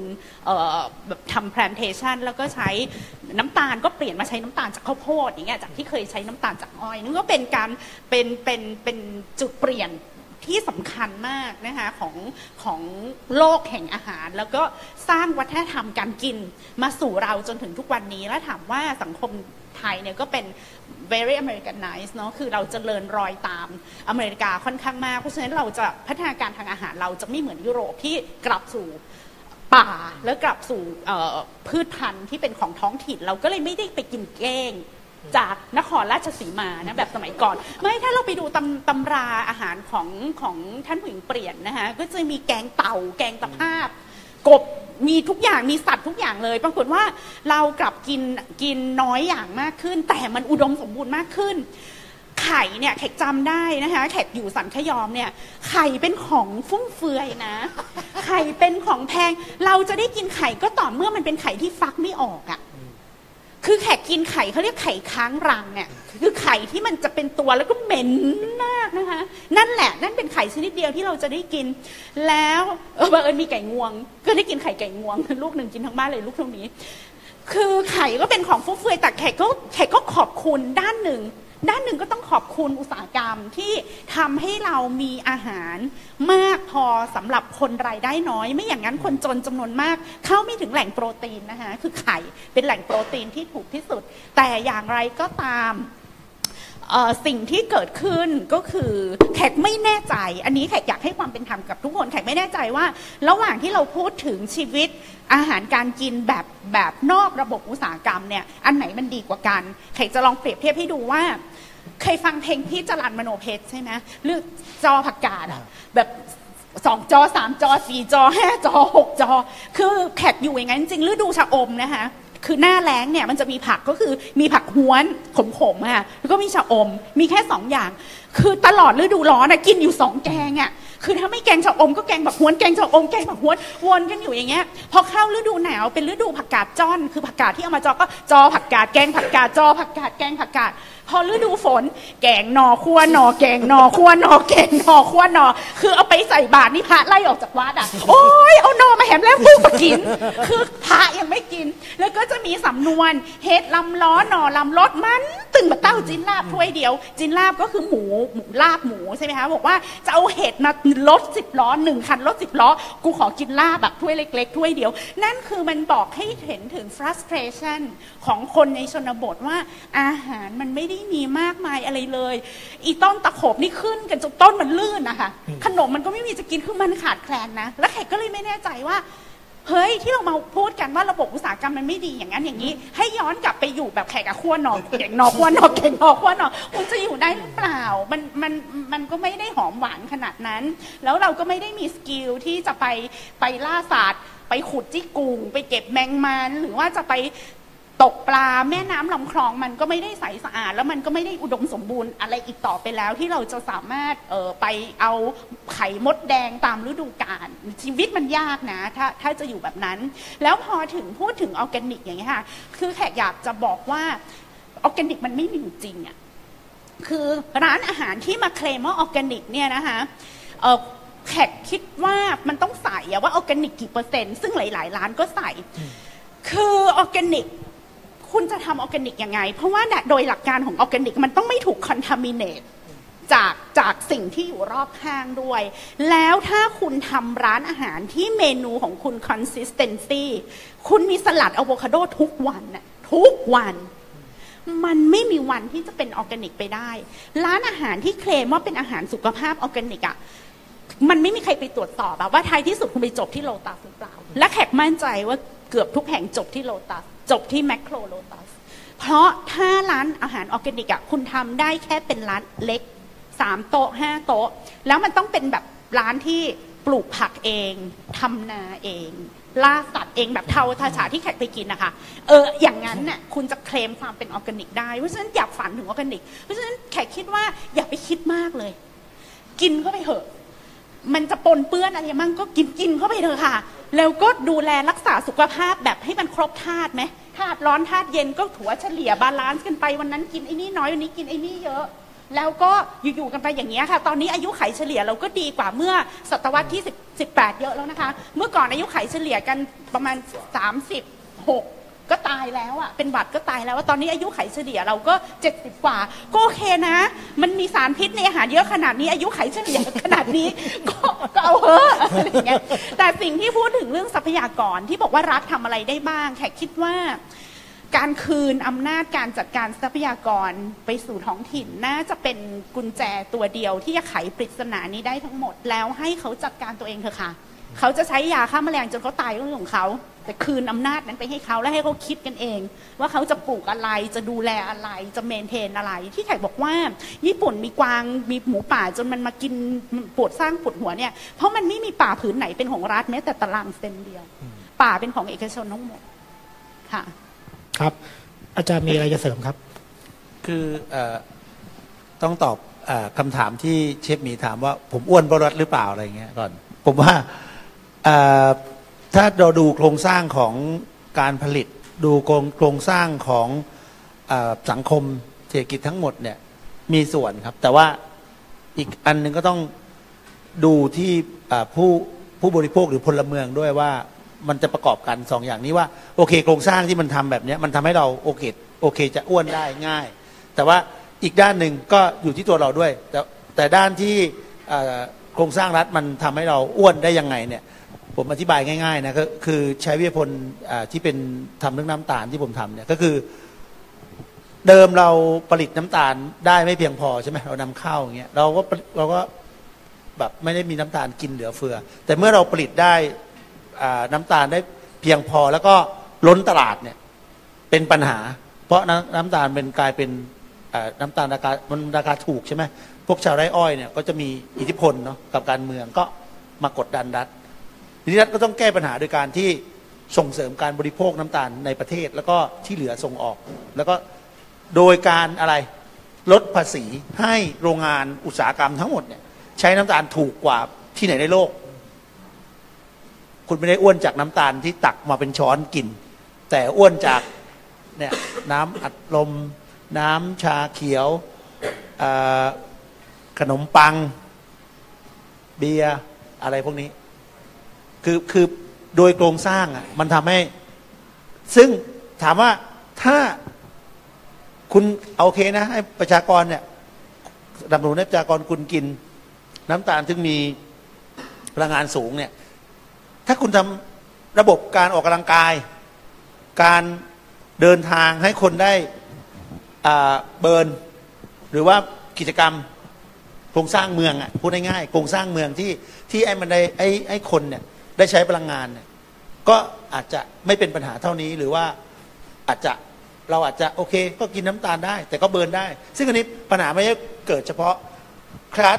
case คลาสสิกที่เขาชอบยกคือว่าทำไมผู้หญิงจาเมกาเนี่ยถึงอ้วนหรือว่าแบบตัวใหญ่จาเมกาเป็นประเทศที่อยู่ได้ด้วยการผลิตน้ำตาลอย่างเดียว มาตั้งแต่สมัยอาณานิคมนะตั้งแต่เป็นเวสต์อินดิสเนี่ยคือบรรพบุรุษของ คนจาเมกาทั้งหมด คือทาสที่มาทำมาโรงงานน้ำตาลที่คนขาวซื้อมาจากแอฟริกาตะวันตก เพื่อผลิตน้ำตาลแล้วก็ส่งไปอเมริกาเหนือยุโรปใช่ไหมรวมทั้งเหล้ารัมด้วย แล้วก็ด้วยที่อาหารกินมันหลากหลายน้อย เพราะทั้งเกาะมันเป็นมันเป็นน้ำตาลมันเป็นอ้อยอะฉะนั้นเนี่ยความหลากหลายในการกินของเขาเนี่ยน้อยมากแล้วก็ทำให้อ่าการ น้ำตาลเนี่ยเป็นอาหารหลักที่ที่กินฉะนั้นในการสั่งสั่งสมในยีนมันก็มีทำให้ตัวใหญ่ขึ้นเรื่อยๆ อันนี้เขาเขาเขาบอกว่าเออเนี่ยฉะนั้นถ้ามองแบบเนี้ยประเทศที่เป็นยากจน โครงสร้างอาหารแย่ เพราะไม่มีความหลากหลายเนี่ยพอประผนวกกับการส่งเสริมให้กิน เพราะว่าคุณผลิตได้เยอะ มันเป็นการลดต้นทุนที่คุณต้องไปซื้ออาหารจากนอกเกาะมา เนี่ยมันทำให้คนอ้วนหลายเจเนอเรชันเลย นี่ครับฉะนั้นเนี่ยประเด็นคือว่าเวลาข้อเสนอก็คือข้อเสนอก็ว่าเฮ้ยแล้วพลังผู้บริโภคเนี่ยทำไมเราไม่มีประเด็นเพราะว่าสำคัญที่สังคมเราขาดอย่างยิ่งจากการที่เอ่อผมดูเรื่องอาหารมาหลายปีเนี่ยเวลาพูดถึงประเด็นพลังผู้บริโภคเนี่ยเราจะนึกไม่ออกว่าอะคืออะไร ทุกวันนี้สมัยผมเริ่มทำ เรื่องอาหารใหม่ ๆ เนี่ย เคยเดินกรีนมาร์เก็ตหลายหลายหลายที่ในเมืองไทยพอกลับไปเดินอีกสิบปียี่สิบปีให้หลัง มันเท่าเดิม มันไม่เคยขยายเลย คือมันมีกลุ่มเท่าเดิม ผมก็ เอ้ย ก็ไหนว่าจะรักสุขภาพกันเยอะแยะนี่ ก็ไม่เห็นจะขยาย คุณไปดูได้เลยนะ มีทุกที่นะเชียงใหม่ก็มี green market ตรงอ่าข้างมอที่สงขลาอย่างเงี้ย ผมไปผมแวะไปดูทุกปีเพราะอยากจะดูว่ามันเป็นยังไง แสดงว่าเราไม่ได้ มีพลังพอในการที่จะเลือกกล่อง เราเลือกกล่องที่มันมีอยู่แล้วอย่างสะเปะสะปะฉะนั้นเนี่ยผมอยากให้คุณคิดง่ายๆนะเช่นว่าพอผมทำวิผลเรื่องว่าน้ำตาลมันเป็นปัญหาอย่างเงี้ย กาแฟผมก็เลิกกินน้ำตาลมาตั้งแต่นั้น ไม่เคยแตะเลยหมายว่ายกเว้นว่าที่นั่นมีครีนวันซึ่ง ผมว่าถ้าเราเคยทำไม่กินหวานเนาะเด็กไทยไม่กินหวานคือว่าจะออกแคมเปญว่าให้รณรงค์อย่าให้กาแฟเนี่ย ที่กินวันมันหวานขนาดนั้นอะซึ่งอันนี้ก็เป็นโครงสร้างจากอุตสาหกรรมน้ำตาลนะคือว่าอุตสาหกรรมน้ำตาลในประเทศเรา มันเป็นอย่างนั้นมันเลยใส่ได้เต็มที่ แล้วชาวบ้านชอบเพราะว่ามันเวลาทำงานใช่ปะมันมีแรงดี ซึ่งมันต่างจากกับเราที่ใช้แรงน้อยแล้ว อันนี้อันนี้ก็คือดูมันมีโครงสร้างมามาเกี่ยวข้องด้วย แล้วก็คุณอย่างที่บ้านผมเนี่ยผมไม่ปลูกปักดอกปักดอก แต่ปลูกผักแดก ไม่เอาปักดอก แต่เอาปักแดก เอาดอกดอกก็ได้ดอกแคร์เอาเอาไว้เอาไว้แกะก็คือหมายว่า ก็แทนที่คุณเปลี่ยนตัวเอง คุณเปลี่ยนสิ่งแวดล้อมของตัวเองได้ ลองนับตัวเล่นน่ะ ในบ้านมีของกินได้ประมาณสี่สิบกว่าชนิด คือมันมันมันนี่เรื่องจริง คือลองนับเล่นๆเอ้ามีแบบผักที่เราอยากกินน่ะเราก็ปลูก แต่ไม่ได้กินทุกวันนะกินทุกวันไม่ได้เพราะว่ามันไม่ได้ออกทุกวันยังนานๆ ปลูกตัวผู้ก็ต้องรอ เออมันมีลูกก่อนถึงค่อยกินหรือว่าถ้าข้างบ้านคุณมีตลาดนัด มีป้าเขาเอาผักกำซองกำมาขาย คุณก็ซื้อได้ คือผมก็ใช้วิธีการนี้ผูกคือจะเป็นที่รู้จักของคนแก่แถวบ้านอะไรอย่างนี้จนเราก็รู้จักลูกเพราะเราไปซื้อเขาเขาเอาอะไรมาก็ อย่าหวังว่าเขาจะเอามาเหมือนเดิมทุกวันไงก็คือเราก็ปรับตาม แต่ว่าเหมือนพี่แขกบอกก็คือ ก็ลองดูว่าป้าเขาไม่ว่า บางคนเอาผักบุ้งทุกวันมีอยู่แล้ว แต่ว่ามีมีผักอื่นเสริมมา แล้วก็เราก็ยักย้ายได้ผมผมคิดว่าประเด็นคือว่าการเลือกของเราเนี่ยมันมีพลังแต่ผมคิดว่าเราใช้พลังตรงนี้ได้ไม่เพียงพอโดยเฉพาะในระบบตลาด อันนี้อันนี้พูดได้เลย เพราะว่าในยุค 40 เนี่ยผมในรัฐธรรมนูญ40 เนาะซึ่งมันมันมันให้ให้คุณค่ากับกับตรงนี้ค่อนข้างมากกับการเลือกของพลังชุมชนอะไรเงี้ยเคย มีหลายชุมชนนะ ที่พยายามจะทำแบบเออผักที่จะแลกเปลี่ยนกันในชุมชนอะไรพวกนี้แต่ว่าด้วยเนี่ยมันไม่มีนโยบายแบบญี่ปุ่นอะไรแบบนี้ไงที่ว่าเออชุมชนเหล่านี้เนี่ยควรจะได้เบนฟิตอะไร ควรจะได้ปุ๋ยอินทรีย์ฟรี หรือว่าควรจะได้ขี้วัวฟรีบ้างไหมอะไรเงี้ยก็คือเราไม่มีอะไรเลย ตามยถากรรมมันเลยแบบมันมันก็เลยผมว่ามันมันพลังเนี่ยมันก็ยิ่งอยู่ตลาดดีกว่า สบายไม่ต้องคิดอะไรมาก ดี๋ยวก็เดี๋ยวก็หาเดี๋ยวก็ปลูก เดี๋ยวก็ได้ตังค์หรือไม่ได้ตังค์ก็เหมือนเหมือนคนอื่นๆ ไม่ตังค์แล้วก็มาช่วยอะไรเงี้ยเอ่อครับครับ เมื่อกี้เราคุยกันเราฝากคุณคุณดาวมีอะไรจะเสริมไหมครับ ก็เอ่อเสริมนิดเดียวครับก็คือเรื่องเรื่องความมั่นคงทางอาหารอย่างที่บอกมันเป็นคอนเซปต์ที่ที่เรามองระยะยาวเนาะดังนั้นคือเรื่องการเปลี่ยนทางฝั่งเราหรือว่าเปลี่ยนทางฝั่งธุรกิจเนี่ยมันก็เป็นมุมมองที่เราต้องมองไปข้างหน้าค่ะ คืออย่างคนที่ทำออร์แกนิกเอาจริง ๆ นะวันนี้ออร์แกนิกจะจะจริงจะแท้มันจะไม่สำคัญเลย ถ้าคนคนนั้นไม่ส่งออก ซึ่งต้องเอามาตรฐานฝรั่งเนี่ยมาจับตัวเอง แล้วก็วิ่งออกจากบ้าน เพื่อที่จะบอกว่าฉันเป็นออร์แกนิกแท้ เพราะว่าเอาจริงๆผู้บริโภคในบ้านเรา research ล่าสุดก็ระบุว่าเราแยกไม่ออกระหว่างอาหารปลอดภัยกับอาหารออร์แกนิก แล้วจุดขายเบอร์หนึ่งที่จะทำให้ผู้บริโภคเนี่ยหันมาว่าทำไมตลาดเขียวเรายังเล็กๆ 10 ปีผ่านมาเราก็เล็กเท่าเดิมเนี่ยคือเพราะว่ามันไม่ได้มีแรงจูงใจอะไรสำหรับเขาอะค่ะที่เขาจะเปลี่ยนอาหารมันเป็นเรื่องที่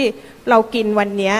แล้วอีก 20 ปีเราเป็นมะเร็ง มันเป็นการลงทุนที่แบบมันไกลอะค่ะดังนั้นคนส่วนใหญ่เนี่ยเขาก็จะรู้สึกว่า เฮ้ยฉันยังไม่ป่วยฉันยังไม่เป็นไรฉันไม่ต้องเปลี่ยนนะฉันไม่ต้องหาอาหารที่ที่มันมีความยั่งยืนมากกว่านี้ ดังนั้นเนี่ยถ้าลองคุยกับผู้ประกอบการ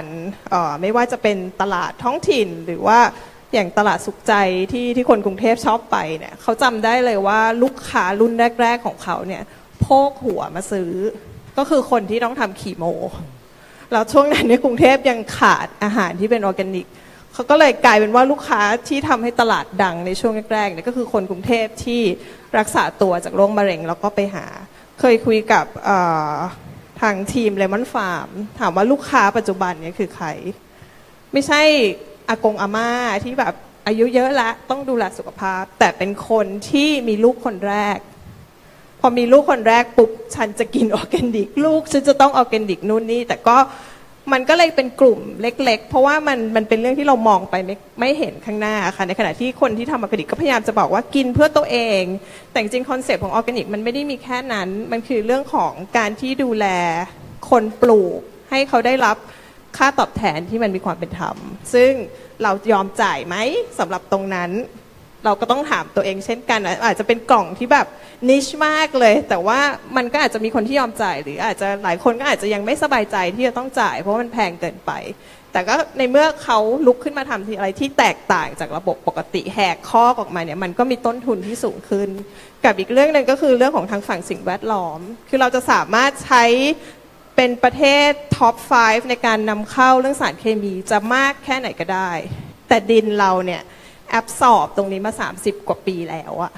คือปลูกอะไรมันก็แทบจะไม่ไม่ขึ้นแล้ว อย่างคนที่ทำงานออร์แกนิกในฝั่งผลไม้เนี่ยเขาบอกเลยว่าพืชบางแบบเนี่ยไม่มีทางอีกแล้ว ที่เราจะทำให้มันออร์แกนิกได้เช่นส้มในประเทศไทย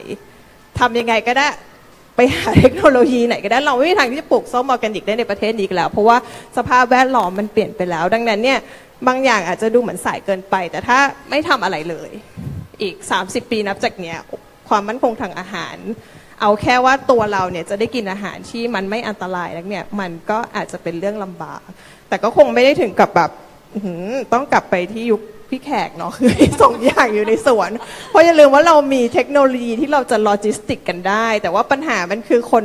คนต้นทางกับคนปลายทางเนี่ยมันยังไม่ match กัน อย่างที่อย่างที่เราให้ฟังว่าอะอย่างทางภาคใต้เนี่ย เขาไม่สามารถ feed ปลากระพงให้เราได้ทุกวันนะ คือเขา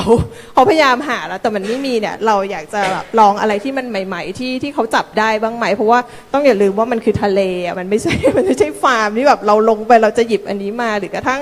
เรื่องของการยอมรับอาหารที่มันหน้าตาแตกต่างไปบ้าง เช่นถ้ากระหล่ำปีหัวเนี้ยมันมีรอยนิดหน่อย หน้าตามันดูไม่คุ้นเคย มันเล็กไปมันใหญ่ไปอะไรเงี้ย เรายอมซื้อไหม เพราะว่าโลกของเราอะ มันคือทุกอย่างที่มาขายอะมันเท่ากันหมด มันต้องน้ำหนักแบบนี้ มันต้องมีกลีบแบบนี้ ถ้าเข้าสู่ร้านอาหาร ถึงเราจะเห็นว่ามีร้านอาหารทางเลือกออร์แกนิกอะไร แต่ถ้าไปวางบนจานของเชฟอะหนวดกุ้งมันต้องงงแบบเนี้ยถ้ามันไม่งงแบบเนี้ยก็ไม่มีใครซื้อ ดังนั้นที่เหลือมันไปไหน มันก็จะถูกทิ้ง ซึ่งก็น่าสนใจว่าหลายที่พยายามพยายามแก้เรื่องนี้อยู่ แต่ว่าถ้าเราซึ่งเป็นผู้บริโภคเองอะยังต้องการกระหล่ำปีที่หน้าตาแบบนี้เดะถ้ามันแบบเบี้ยวไปนิดนึงแล้วเราไม่เอาอะไรเงี้ยดังนั้นเนี่ยคือมันก็ค่อนข้างที่จะเปลี่ยนทางทางต้นทางเขาก็ซัพพลายมาให้เรายากเหมือนกันครับผมครับอันนี้อาจจะเป็นคำถามสุดท้ายในช่วงนี้นะครับ ก็ เดี๋ยวหลังจากนี้นะครับก็จะเป็นช่วงของการสนทนาแลกเปลี่ยนเผื่อว่าท่านผู้ฟังอยากจะถามอะไรนะครับ ผมถามพี่แขกเป็นคำถามสุดท้ายช่วงนี้นะครับเเราพูดถึงเรื่องของอดีตมาแล้วอาหารเปลี่ยนแปลงไปอย่างไร เราพูดถึงปัญหาที่มีในปัจจุบันคำถามง่ายๆของผมคือพี่แขกคิดว่าอนาคตของอาหารเนี่ย มันจะไปยังไงต่อ จากที่เราเห็นความเปลี่ยนแปลงที่มันมีมา อย่างเช่น อาจารย์ยกตัวอย่างเรื่องน้ำตาลเนี่ยใช่ไหมครับจากเดิมเราไม่ได้มีน้ำตาลเยอะ อยู่มาวันหนึ่งเยอะซะจนเราต้องบอกว่าพอแล้ว พอแล้วไม่เอาน้ำตาลแล้ว แล้วมันจะเป็นยังไงต่อครับในโลกพี่แขกเคยเออมองภาพเห็นภาพว่ามันจะเป็นยังไงไหมครับโอ้เป็นคำถามที่ถ้าแขกตอบได้แขกคงได้โนเบลพรุ่งนี้เลยได้โนเบล prize พรุ่งนี้เลย คือล่าสุดอะแขกเห็นคนแชร์ไอ้นี่กันเยอะมาก อกไก่ปั่น น่ากลัวมากค่ะคุณกินอกไก่สมูทตี้เหรอคะนี่คืออาหารในโลกอนาคตหรือเปล่าใครคิดว่ามันจะแบ่งออกเป็นสองขั้วเลย ก็คือเอ่ออาจารย์อาจารย์ชาติชัยพูดถึงเรามาโภชนาการสมัยใหม่ทำให้เราไม่ได้เห็นอาหารเป็นอาหาร แต่เรามองเห็นอาหารเป็นสารอาหาร และไข่กำลังเห็นเทรนด์นั้นชัดเจนขึ้นเรื่อยๆนะคะเราเห็นไดเอทแฮก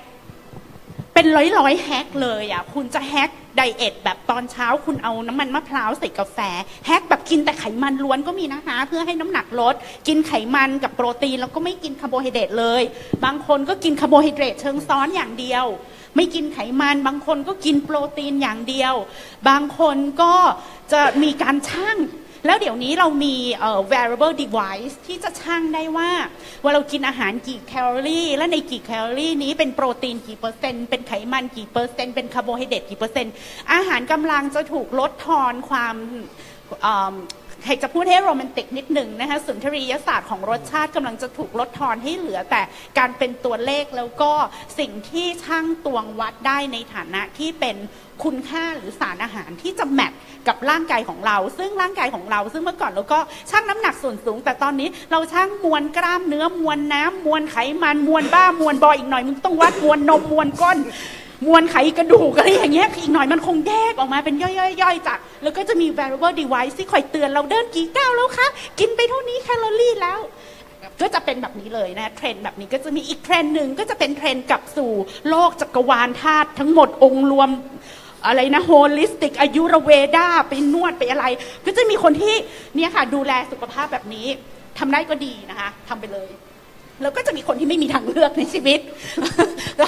ตื่นมาก็มีเซเว่นอยู่ปากซอย อร่อยด้วยถูกด้วยเซเว่นก็ทำออร์แกนิกด้วยอ้าวแล้วชีวิตจะเดือดร้อนอะไรให้กินอาหารออร์แกนิกในเซเว่นอยากกิน clean เซเว่นก็ทำ clean มาให้อยากกินอกไก่สมูทตี้เดี๋ยวเซเว่นก็ทำมาให้ก็มันสะดวกก็จะมีแบบนี้ แล้วสิ่งที่แขกกังวล อันนี้กังวลแบบ conservative แล้วคือแขกกังวลว่า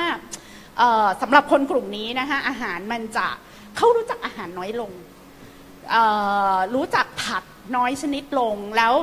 ไอ้ความที่ไม่กินแก้งไม่กินกวางไม่กินไก่ป่าไม่กินนก ไม่กินหนูไม่กินไม่กินอะไรอย่างเงี้ย มันก็ยิ่งทำให้ความร่ำรวยในวัฒนธรรมอาหารเนี่ยมันน้อยลงไปเรื่อยๆ แล้วก็ยังมีสารพัดอคตินะคะที่อยู่กับไม่กินของดิบคนกินของดิบ คือคนจะเป็นพยาธิใบไม้ในตับคนเหนือคนอีสานกินของดิบสอนไม่รู้จักจำเป็นภาระทางงบประมาณสาธารณสุข ก็จะมีวัฒนธรรมอาหารอีกชุดหนึ่งค่ะที่หายไปจากวัฒนธรรมอาหารของเราอีก คือความความร่ำรวยในในวัฒนธรรมอาหารก็จะลดน้อยลง ในขณะเดียวกันมันก็จะมี niche market ตัวใหม่นะคะเราจะเห็นว่ามีการเอาจิ้งหรีดไปไว้ในอะไรก็ไม่รู้อาหารประหลาดมากอะที่เขาโฆษณากันที่ช่างช่วยอะร้านอะไรนะ insect in the backyard อะไรสักอย่างหนึ่งอะค่ะ คือทำอะไรอะทำขนมเค้กทำคัสตาร์ดอะไรไม่รู้ก็เอาจิ้งหรีดไปแปะไว้ตัวนึงใครก็ว่านี่เพื่ออะไรคะคิดอะไรอยู่เนี่ยขี่ช้างจับตั๊กแตนหรือเปล่า นี่นี่ขี่คาโบนาร่าจับจับจิ้งหรีดเหรอคะ ก็จะมีเทรนแล้วก็จะมีเทรนที่เชฟหลาย ๆ คนทำงานร่วมกับ NGO เรื่องความหลากหลายและความมั่นคงทางอาหาร เราก็จะเห็นเทรนเชฟแบล็กเชฟ อะไรก็ไม่รู้ทำน้ำหมักเอาปลาล้าจากจังหวัดต่างๆ ก็ก็มีเทรนการกลับสู่รากเหง้าแล้วก็กำลังจะรื้อฟื้นความร่ำรวยทางอาหารเหล่านี้มาค่ะคิดว่ามันก็มีเทรนอย่างนี้ยค่ะแล้วมันขึ้นอยู่กับว่าเออ คนผู้บริโภคแต่ละคนมีทรัพยากรอะไรอยู่ในมือ มีความรู้อะไรอยู่ในมือ มีความร่ำรวยอะไรอยู่ในมือ มีต้นทุนทางวัฒนธรรมแบบไหนอยู่กับตัวเอง แล้วจะมีความสามารถในการ explore อะไรเพื่อเป็นต้นทุนทางวัฒนธรรม และทางเศรษฐกิจให้กับตัวเองอีกต่อต่อไปในในอนาคตแต่ทั้งหมดเนี่ยแขกเห็นความเหลื่อมล้ำมหาศาลเลยที่มันถ่างออกจากกันเรื่อยๆ แล้วความไม่เป็นธรรมในการกระจายหรือการเข้าถึงทรัพยากรเนี่ยมัน หดเหี้ยมขึ้นนะคะแม้ว่ามันจะมีมันดูเหมือนจะมีทางเลือกให้กับเราอย่างหลากหลายแล้วที่น่าเศร้านะคะ drinking culture ของเราก็ถูกทำลายลงไป โดยสิ้นเชิงจากนโยบายไม่ให้กินเหล้าพอเราเห็นเหล้าเป็นปีศาจปุ๊บ drinking culture ของเราล่มสลายเลย การหมักเบียร์การทำน้ำหมักจุลินทรีย์ต่างๆ การจะหมักไวน์ชนิดต่างๆเนี่ย ซึ่งมันก็คือวัฒนธรรมน้ำตาลแบบหนึ่ง ซึ่งเป็นวัฒนธรรมน้ำตาลพื้นบ้านหายไป ในขณะที่วัฒนธรรมน้ำตาลเชิงอุตสาหกรรม และเป็นน้ำตาลเชิงเดี่ยว มีไม่กี่ประเภทเนี่ยก็ครอบงำตลาดไปทั้งหมด ได้โนเบลไหมควรให้ฮะผมฟังแล้วผมแบบอยากจะโรแมนติกบ้างอะพี่แขก คือฟังแล้วปุ๊บเนี่ยคล้ายๆเวลาเราพูดถึงเวลาเราพูดถึงวัฒนธรรมอาหาร ความเปลี่ยนแปลงที่พี่แขกมองว่าสุดท้ายเนี่ยมันก็จะเกิดกลุ่มที่เห็นอาหารเป็นสารอาหารเนี่ยอันนี้มันเป็นข้อถกเถียงในปรัชญาอาหารเลยนะครับว่าตกลงเรามองอาหารแบบไหนได้บ้าง ถ้าเรามองมันเป็นสารอาหารปุ๊บเนี่ยมันเหมือนเหมือนเรามองมนุษย์เป็นชิ้นส่วนเหมือนกันอะใช่ไหมเรานี่ประกอบด้วยชิ้นส่วนนู่นนี่นั่นอะสำหรับผมมันไม่โรแมนติกเลยอะ แต่ถ้าเรามองอาหารว่ามันเป็นส่วนหนึ่งของของความเป็นมนุษย์ก็ได้ใช่ไหมครับ มันมีมันมีความหลากหลาย มันนำมาสู่ความเข้าใจต่อตัวเราเอง เพราะฉะนั้นอาหารที่เรากินไปโอเคโภชนาการเป็นส่วนหนึ่ง แต่ว่ามันมีอีกหลายมิติที่มันอยู่ในจานใบนั้นใช่ไหมครับครับขอขอนิดนึงครับครับคือพูดเลยไปถึงอมนุษย์ด้วยเลยก็ได้ครับ อย่างเช่นว่าผมผมสงสัยมาโดยตลอดตั้งแต่ทำเลือกทำโภชนาการนี่ว่า ตกลงสุนัขเนี่ย มันกินสารอาหารมันใช้สารอาหารเหมือนมนุษย์ไหม คือมีเคยมีใครรู้ไหมทำวิจัยบ้างไหมว่า ไอ้เวลาโฆษณาอาหารสุนัขเห็นไหม ก็จะมีอาหารมีมีวิตามินโน่น มีเกลือแร่โน่นนี่คำถามสำคัญคือ เคยมีการวิจัยบอกไหมว่า สุนัขเนี่ย มันต้องการสารอาหารของเหมือนมนุษย์ หรือเป็นเพราะมนุษย์ไปคิดแทน หรือว่าคิดจะกินแบบตัวเองอะ่ะ ก็เลยไปใส่ที่สุนัข อันนี้เป็นคำถามที่ผมพยายามตอบแล้วผม คือไม่ได้เรียนทางสัตวแพทย์มาเนาะแต่ว่าผมเดาเดาเอาเองว่าส่วนหนึ่งเนี่ย ถ้ามองแบบอะมนุษย์เนี่ย คือผมว่าไม่ใช่อะเป็นเพราะว่าไอความอยากอยากกินแบบแบบนั้นของมนุษย์นั่นแหละแล้วคือโฆษณากับมนุษย์ได้ พูดง่ายๆคือ คุณโฆษณากับมนุษย์ได้ สุนัขมันไม่มีสิทธิ์เลือกอยู่แล้วครับ คือนี่คือไปไกลกว่ามนุษย์นะไปครับเป็นอมนุษย์เลยว่าครับตกลงไอสารอาหารเนี่ย มันไม่ได้เล่นงานเฉพาะ เฉพาะสเราปีชีส์นี้อ่าฮะ เออแต่มันเล่นงานทุกสปีชีส์เมื่อคุณเมื่อคุณเป็นคนเลือกให้มันครับ ฉะนั้นเนี่ยอันนี้อันนี้ผมคิดว่าเป็นเป็นเป็นอ่าสิ่งที่เออคือถ้าผมมีตัวอย่างให้นิดหนึ่งว่าในสังคมอเมริกันเนี่ย มันถึงขั้นเป็นโรค คือการกินอันเนี้ยการกินที่แบบเลือกแต่สารอาหารแล้วก็กินเนี่ยมันกลายเป็นโรคที่เป็นปัญหาสาธารณสุขของอเมริกัน อย่างยิ่งยวดเหมือนกัน แล้วก็มีคนตายจริง ๆ นะ จากโรคกินแบบนี้เพราะว่า มันมันมันทำให้ช็อกได้เลย เพราะคุณเล่นไม่กินแบบ น้ำตาลมันสำคัญชีวิตนะ ถ้าคุณไม่มีในเลือดเนี่ยคุณตายนะ ผมบอกไว้ก่อน เพียงแต่ว่าถ้ามีมากไปมันก็จะเออก็จะตายเหมือนกัน แต่ตายช้าหน่อยอะไรเงี้ย แต่ถ้าเกิดไม่มีเลยตายทันทีเลย บอกได้แค่นั้นก็ฉะนั้นฉะนั้นเนี่ยก็คืออผมคิดว่ามันมีประเด็นที่ที่ที่จะต้องอในอนาคตเนี่ย คุณก็ต้องแบบว่า ไอ้หมอ คือกินให้มันเป็นกินอะกินให้มันเป็นกินกินให้แบบมีว่าทำให้มัน อย่างน้อยก็ ภาษาอีสานกินดีมีแหงภาษาเหนืออะไรนะเวลาเขาบอกว่าอวยพรกันเนี่ยกี่เขาบอกลเออไอ้ แขกนึกถึงแขกนึกถึงคำอวยพรไม่ออกเลยพูดถึงภาษาเหนือนึกได้แต่คำด่าอ๋อภาษาเหนือเขาบอกข้าวเป็นยาปากนึ่งเออข้าวเป็นยาปากนึ่งคือข้าวก็เหมือนยาหนึ่งทัพพี กินข้าวก็คือได้กินยานั่นแหละค่ะครับค่ะอ๋อโอเคพูดพูดข้ามมาฝั่งธุรกิจบ้างตอบตอบอาจารย์นิดนึงว่าจริง ๆ แล้วอาหารอาหารอาหารสุนัขเองก็ก็คือ by product จากอาหารคน แล้วก็จากประสบการณ์ส่วนตัวเนี่ยชีวิตปีเนี่ยช่วงเจ็ดเดือนที่ผ่านมา คือใช้เวลาอยู่กับโรงพยาบาลสัตว์ เพราะว่า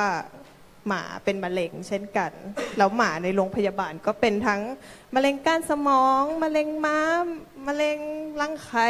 มะเร็งผิวหนังคืออะไรที่เราเป็นเนี่ย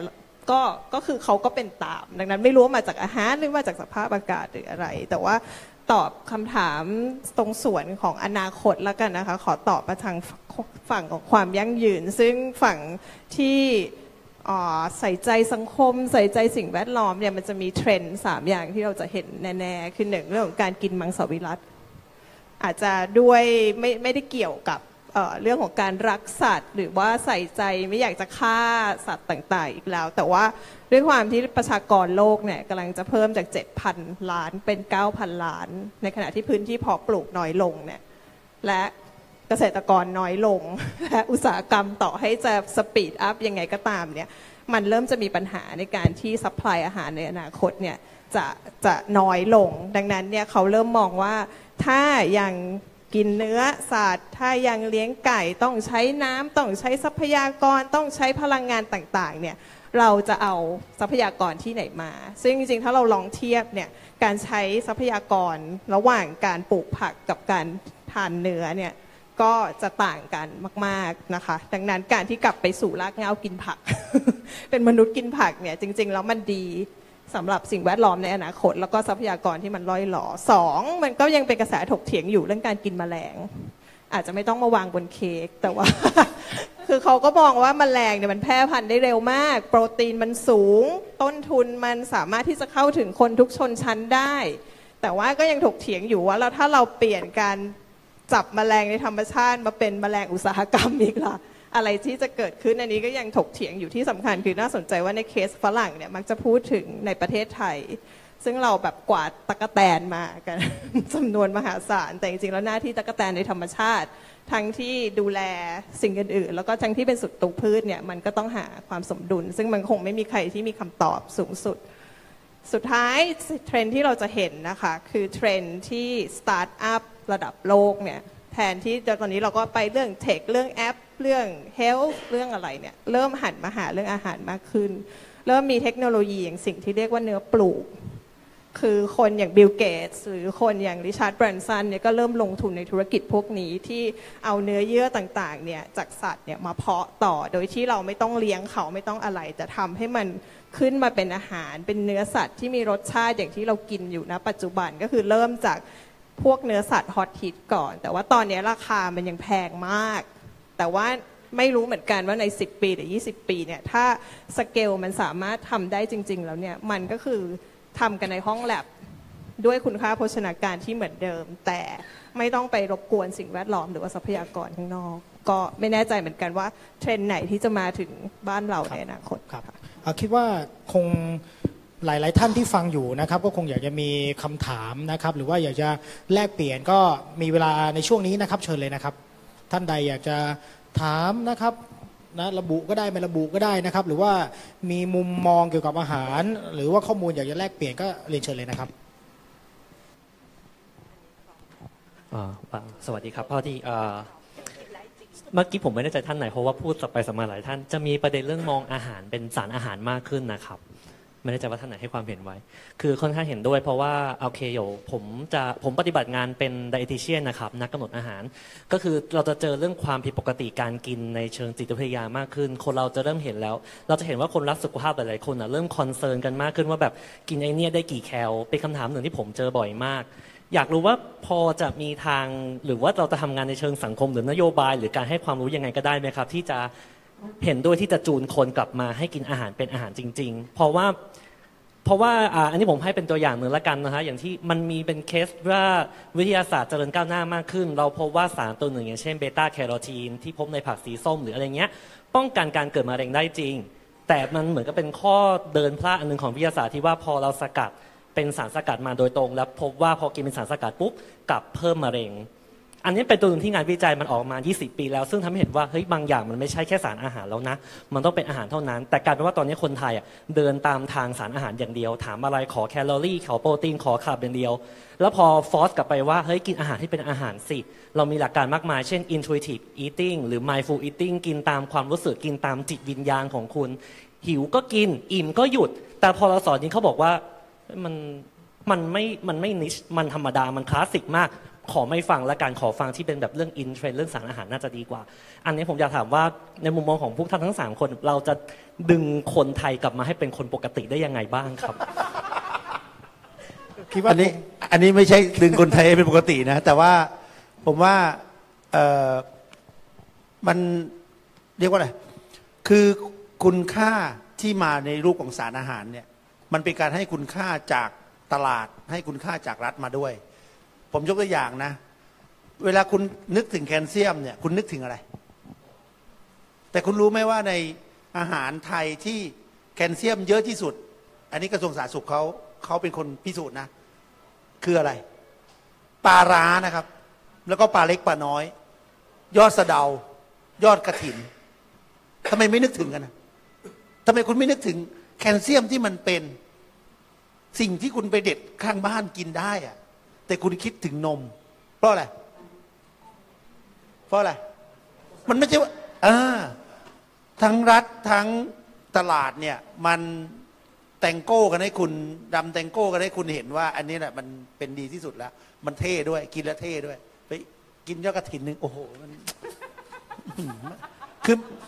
คือนี่คือสังคมมันก็มีส่วนสร้างนะ แต่ว่าในฐานะที่ผมก็กลับไปที่คุณว่า ในฐานะที่คุณเป็นผู้บริโภคเนี่ยก็หมายความว่าเขาอาจจะต้อง เขาเรียกอะไร literacy อะคือแบบว่าต้องให้รู้อะว่า ไอ้เลือกอะเออเอาไอ้เลือกแล้วกันเออโอเคนมก็โอเคนะถ้าจะกินไอ้ปนเปื้อนอะไรต่างๆ ที่มาด้วยก็โอเคเชิญ แต่ควรจะให้ความหลากหลาย คือผมว่าปัญหาสำคัญเนี่ยถ้าเราพูดกันทั้งหมดแล้วเนี่ย รัฐไทยเนี่ยเผด็จการทุกเรื่อง แม้แต่เรื่องการกินแม้แต่เรื่องรสชาติ สัญญาณตัดพึบเลยครับ ไม่ใช่ คือไม่ได้บริการการเมืองอย่างเดียว คุณจะไปคิดถึงการบริการ จริง ๆ แล้วมันบริการตั้งแต่รสชาติบริการตั้งแต่การกินว่า คือเพราะว่ามันมันมันไม่ได้ให้คนเนี่ยได้ตัดสินใจอะว่า มันมีความหลากหลายอยู่ที่คุณจะจะมีสิทธิ์เลือกอะคุณเข้าใจไหมว่าแคลเซียมแค่แคลเซียมตัวอย่างเดียวนะถ้าคุณยกตัวอย่างอย่างอื่น ๆ เนี่ยอย่างเบรกสมัยใหม่เนี่ย คุณกินเลือดกันไหมเลือดไก่เลือดหมูอะไรอย่างนี้ แต่หมันก็ว่าเฮ้ยถ้าเกิดคุณแบบนึกถึงธาตุเหล็กเงี้ยคุณก็นึกถึง พิวเม็ดแบบ ที่มาจากกินธาตุเหล็กแบบนึกถึงไอ้ที่ในอยู่ในมาสำเร็จรูปใช่ไหมแต่ไม่ไม่นึกจะไม่นึกถึงไอ้อย่างอื่นแล้วอะไรเงี้ยทีนี้เนี่ยผมครับผมคิดว่าต้องให้ทางเลือกและไอ้ผู้บริโภคเนี่ยเลือกเอง เหมือนพี่แขกก็คือ ต้องให้เขาเลือกเอง แต่ต้องให้นะ คุณต้องช่วยด้วยไม่ใช่แบบจำกัดอยู่แค่นมโรงเรียนอะไรเงี้ยตัวอย่างชัดเจนคือนมโรงเรียนไงครับเพราะคุณคิดว่าแคลเซียมอย่างเดียวที่ประเทศนี้มีได้ ทั้งที่ว่านมโรงเรียนเนี่ย ต้องเอาจากพวกเหล็กหมดนะส่งไปเชียงรายนู่นทำไมไม่เอาใบสะเดาที่เชียงรายกินล่ะ ครับขมไงผมอีกอีกสองท่านว่าไงครับ เราจะกินเอ่อเราจะกินยังไงให้กลับคืนการกินแบบมนุษย์มนาครับ นี่ไม่รู้ผมแปลคำถามถูกไหมน่าจะถูกนะฮะครับซึ่งอันนี้เป็นเขาเรียก orthorexia ใช่ไหมคะ orthorexia คือเป็นปัญหาหนัก หนักเป็นปัญหาทางสุขภาพ แล้วไข่คิดว่าเป็นเทรนด์แบบอเมริกันมาก ๆ แล้วไข่ก็เห็นด้วยกับอาจารย์ว่ามันถูกกำหนดจากกลไกตลาด คือมันมีมันเหมือนเราต้องกินยา โรคหลาย ๆ โรคที่เราเป็นเนี่ยเราไม่จำเป็นต้องกินยาก็หาย หมอหลาย ๆ คนก็บอกว่าตัวหมอเองไม่เคยกินยาเลย ไม่คือเป็นอะไรก็กินน้ำเยอะๆแล้วนอนเยอะๆเดี๋ยวมันก็หายแต่แต่มันไม่ได้ไงเพ บริษัทยาต้องขายยาก็เหมือนกันมีมีบริษัทผลิตวิตามินมาแล้ว ก็ต้องขายให้ได้ แล้วทีนี้ขายผ่านอะไรนะคะก็ต้องขายผ่านอินฟลูเอนเซอร์ทั้งหลาย ในโลกอินสตาแกรมเนี่ยก็จะมีพวก ไอดอลนะเน็ตไอดอลไม่ใช่ไม่ใช่แต่สังคมไทยนะคะแขกคิดว่าเป็นเทรนด์ทั้งโลกเลย ที่เขาจะใช้คนเหล่านี้กล้ามสวยๆใส่ชุดโยคะเก๋ๆแล้วก็บอกว่าวันนี้เขากินอะไรบ้างและกินอาหารเสริมอะไรบ้าง คือมันอยู่ในอยู่ใน marketing แล้วเราหลีกหนีจากมันได้ยากมากๆ แล้วไม่ไม่นับ marketing ที่เป็น device ที่มาวัดอะไรต่อมิอะไรในชีวิตเราอีกวัด คุณนอนกี่ชั่วโมงแขกก็บอกว่า มึงไม่มึงไม่รู้เหรอว่ามึงเมื่อคืนมึงนอนดีหรือมึงไม่ดี มึงไปซื้อเพื่อ คือตัวมึงมึงยังไม่รู้เลยแล้วอีมึงจะเอาสายบ้าสายบอนี่มารัดข้อมือมึงเพื่ออะไร คืออันนี้ก็เป็นสิ่งที่ชาวบ้านอย่างแขกเนี่ย เข้าใจไม่ได้เลยอะเป็น beyond ความเข้าใจของแขกทั้งหมดว่า ทั้งหมดเนี่ยพยายามกินเขามีไข่เป็นฟองเนี่ยมึงไปแยกแดกแต่ไข่ขาวเพื่ออะไร คือไม่เข้าใจก็ไข่เจียวก็แสนจะอร่อยใช่ไหมคะ แล้วก็ไปเอาไข่แดงออกกินแต่ไข่ขาวชีวิตมึงจะขาวซีดเหมือนไข่ที่มึงแดกเลยใช่ไหมเนี่ยใครคิดว่าเราเอาอย่างนี้ค่ะแขกคิดว่าต้องทำให้อาหารมันสนุก ต้องสร้างเทรนด์ใหม่ คือเขามากับเทรนด์เราก็ต้องสู้กลับด้วยเทรนด์เหมือนกัน แล้วก็ความรู้เรื่องเรื่องโภชนาการง่ายๆ อย่างเงี้ยแคลเซียมมีกับอะไรบ้างเดี๋ยวซื้อวิตามินดีทำไมไปเดินตากแดดสักแป๊บหนึ่งสิคะเดี๋ยวก็ได้แล้วเออกินอาหารให้เป็นอาหารแขกคิดว่า ก็ต้องสู้ด้วย marketing เหมือนกัน สู้ด้วยเทรนด์อย่างตัวแขกเองแขกคิดว่างานที่แขกทำอยู่ทุกวันนี้นะคะแขกแขกพยายามทำให้คนให้คนสนุกกับอาหาร ให้คน enjoy อาหารแขกพยายามกินแคบหมูให้คนดู จริง ๆ นี่นี่ความตั้งใจจริง ๆ แล้วแขกพยายามให้เห็นว่าเอ่อเอลเมนต์ในในในในอาหารเนี่ยคากิอะมันอร่อยมากมากมากมากมากมาก มันอร่อยจริงๆเพิ่งไปกินกับเชฟหมีมาเนี่ยกินกันสองคน แล้วคากิซึ่งมีไขมันมีคอลลาเจน แล้วคุณจะไปคอลลาเจนดริงก์วัดก็ไม่ได้แต่แข่งนี่คากินี่เห็นเห็นกับตาเออแล้วมันก็อร่อยแล้วใครมันจะกินคากิได้วันละสามมื้อเยอะๆอ้วกอ้วกแตกนะ มันอาหารมันมาเลี่ยนๆโดยเนเจอร์คุณก็กินได้ไม่เยอะหรอก แล้วคุณก็ต้องมีมีอาหารที่มาตัด กระเทียม มีกระเทียมมีพริกมีอะไรอย่างเงี้ยค่ะคิดว่ามันเป็นเรื่องต้องให้ให้ข้อมูลให้ความรู้แล้วก็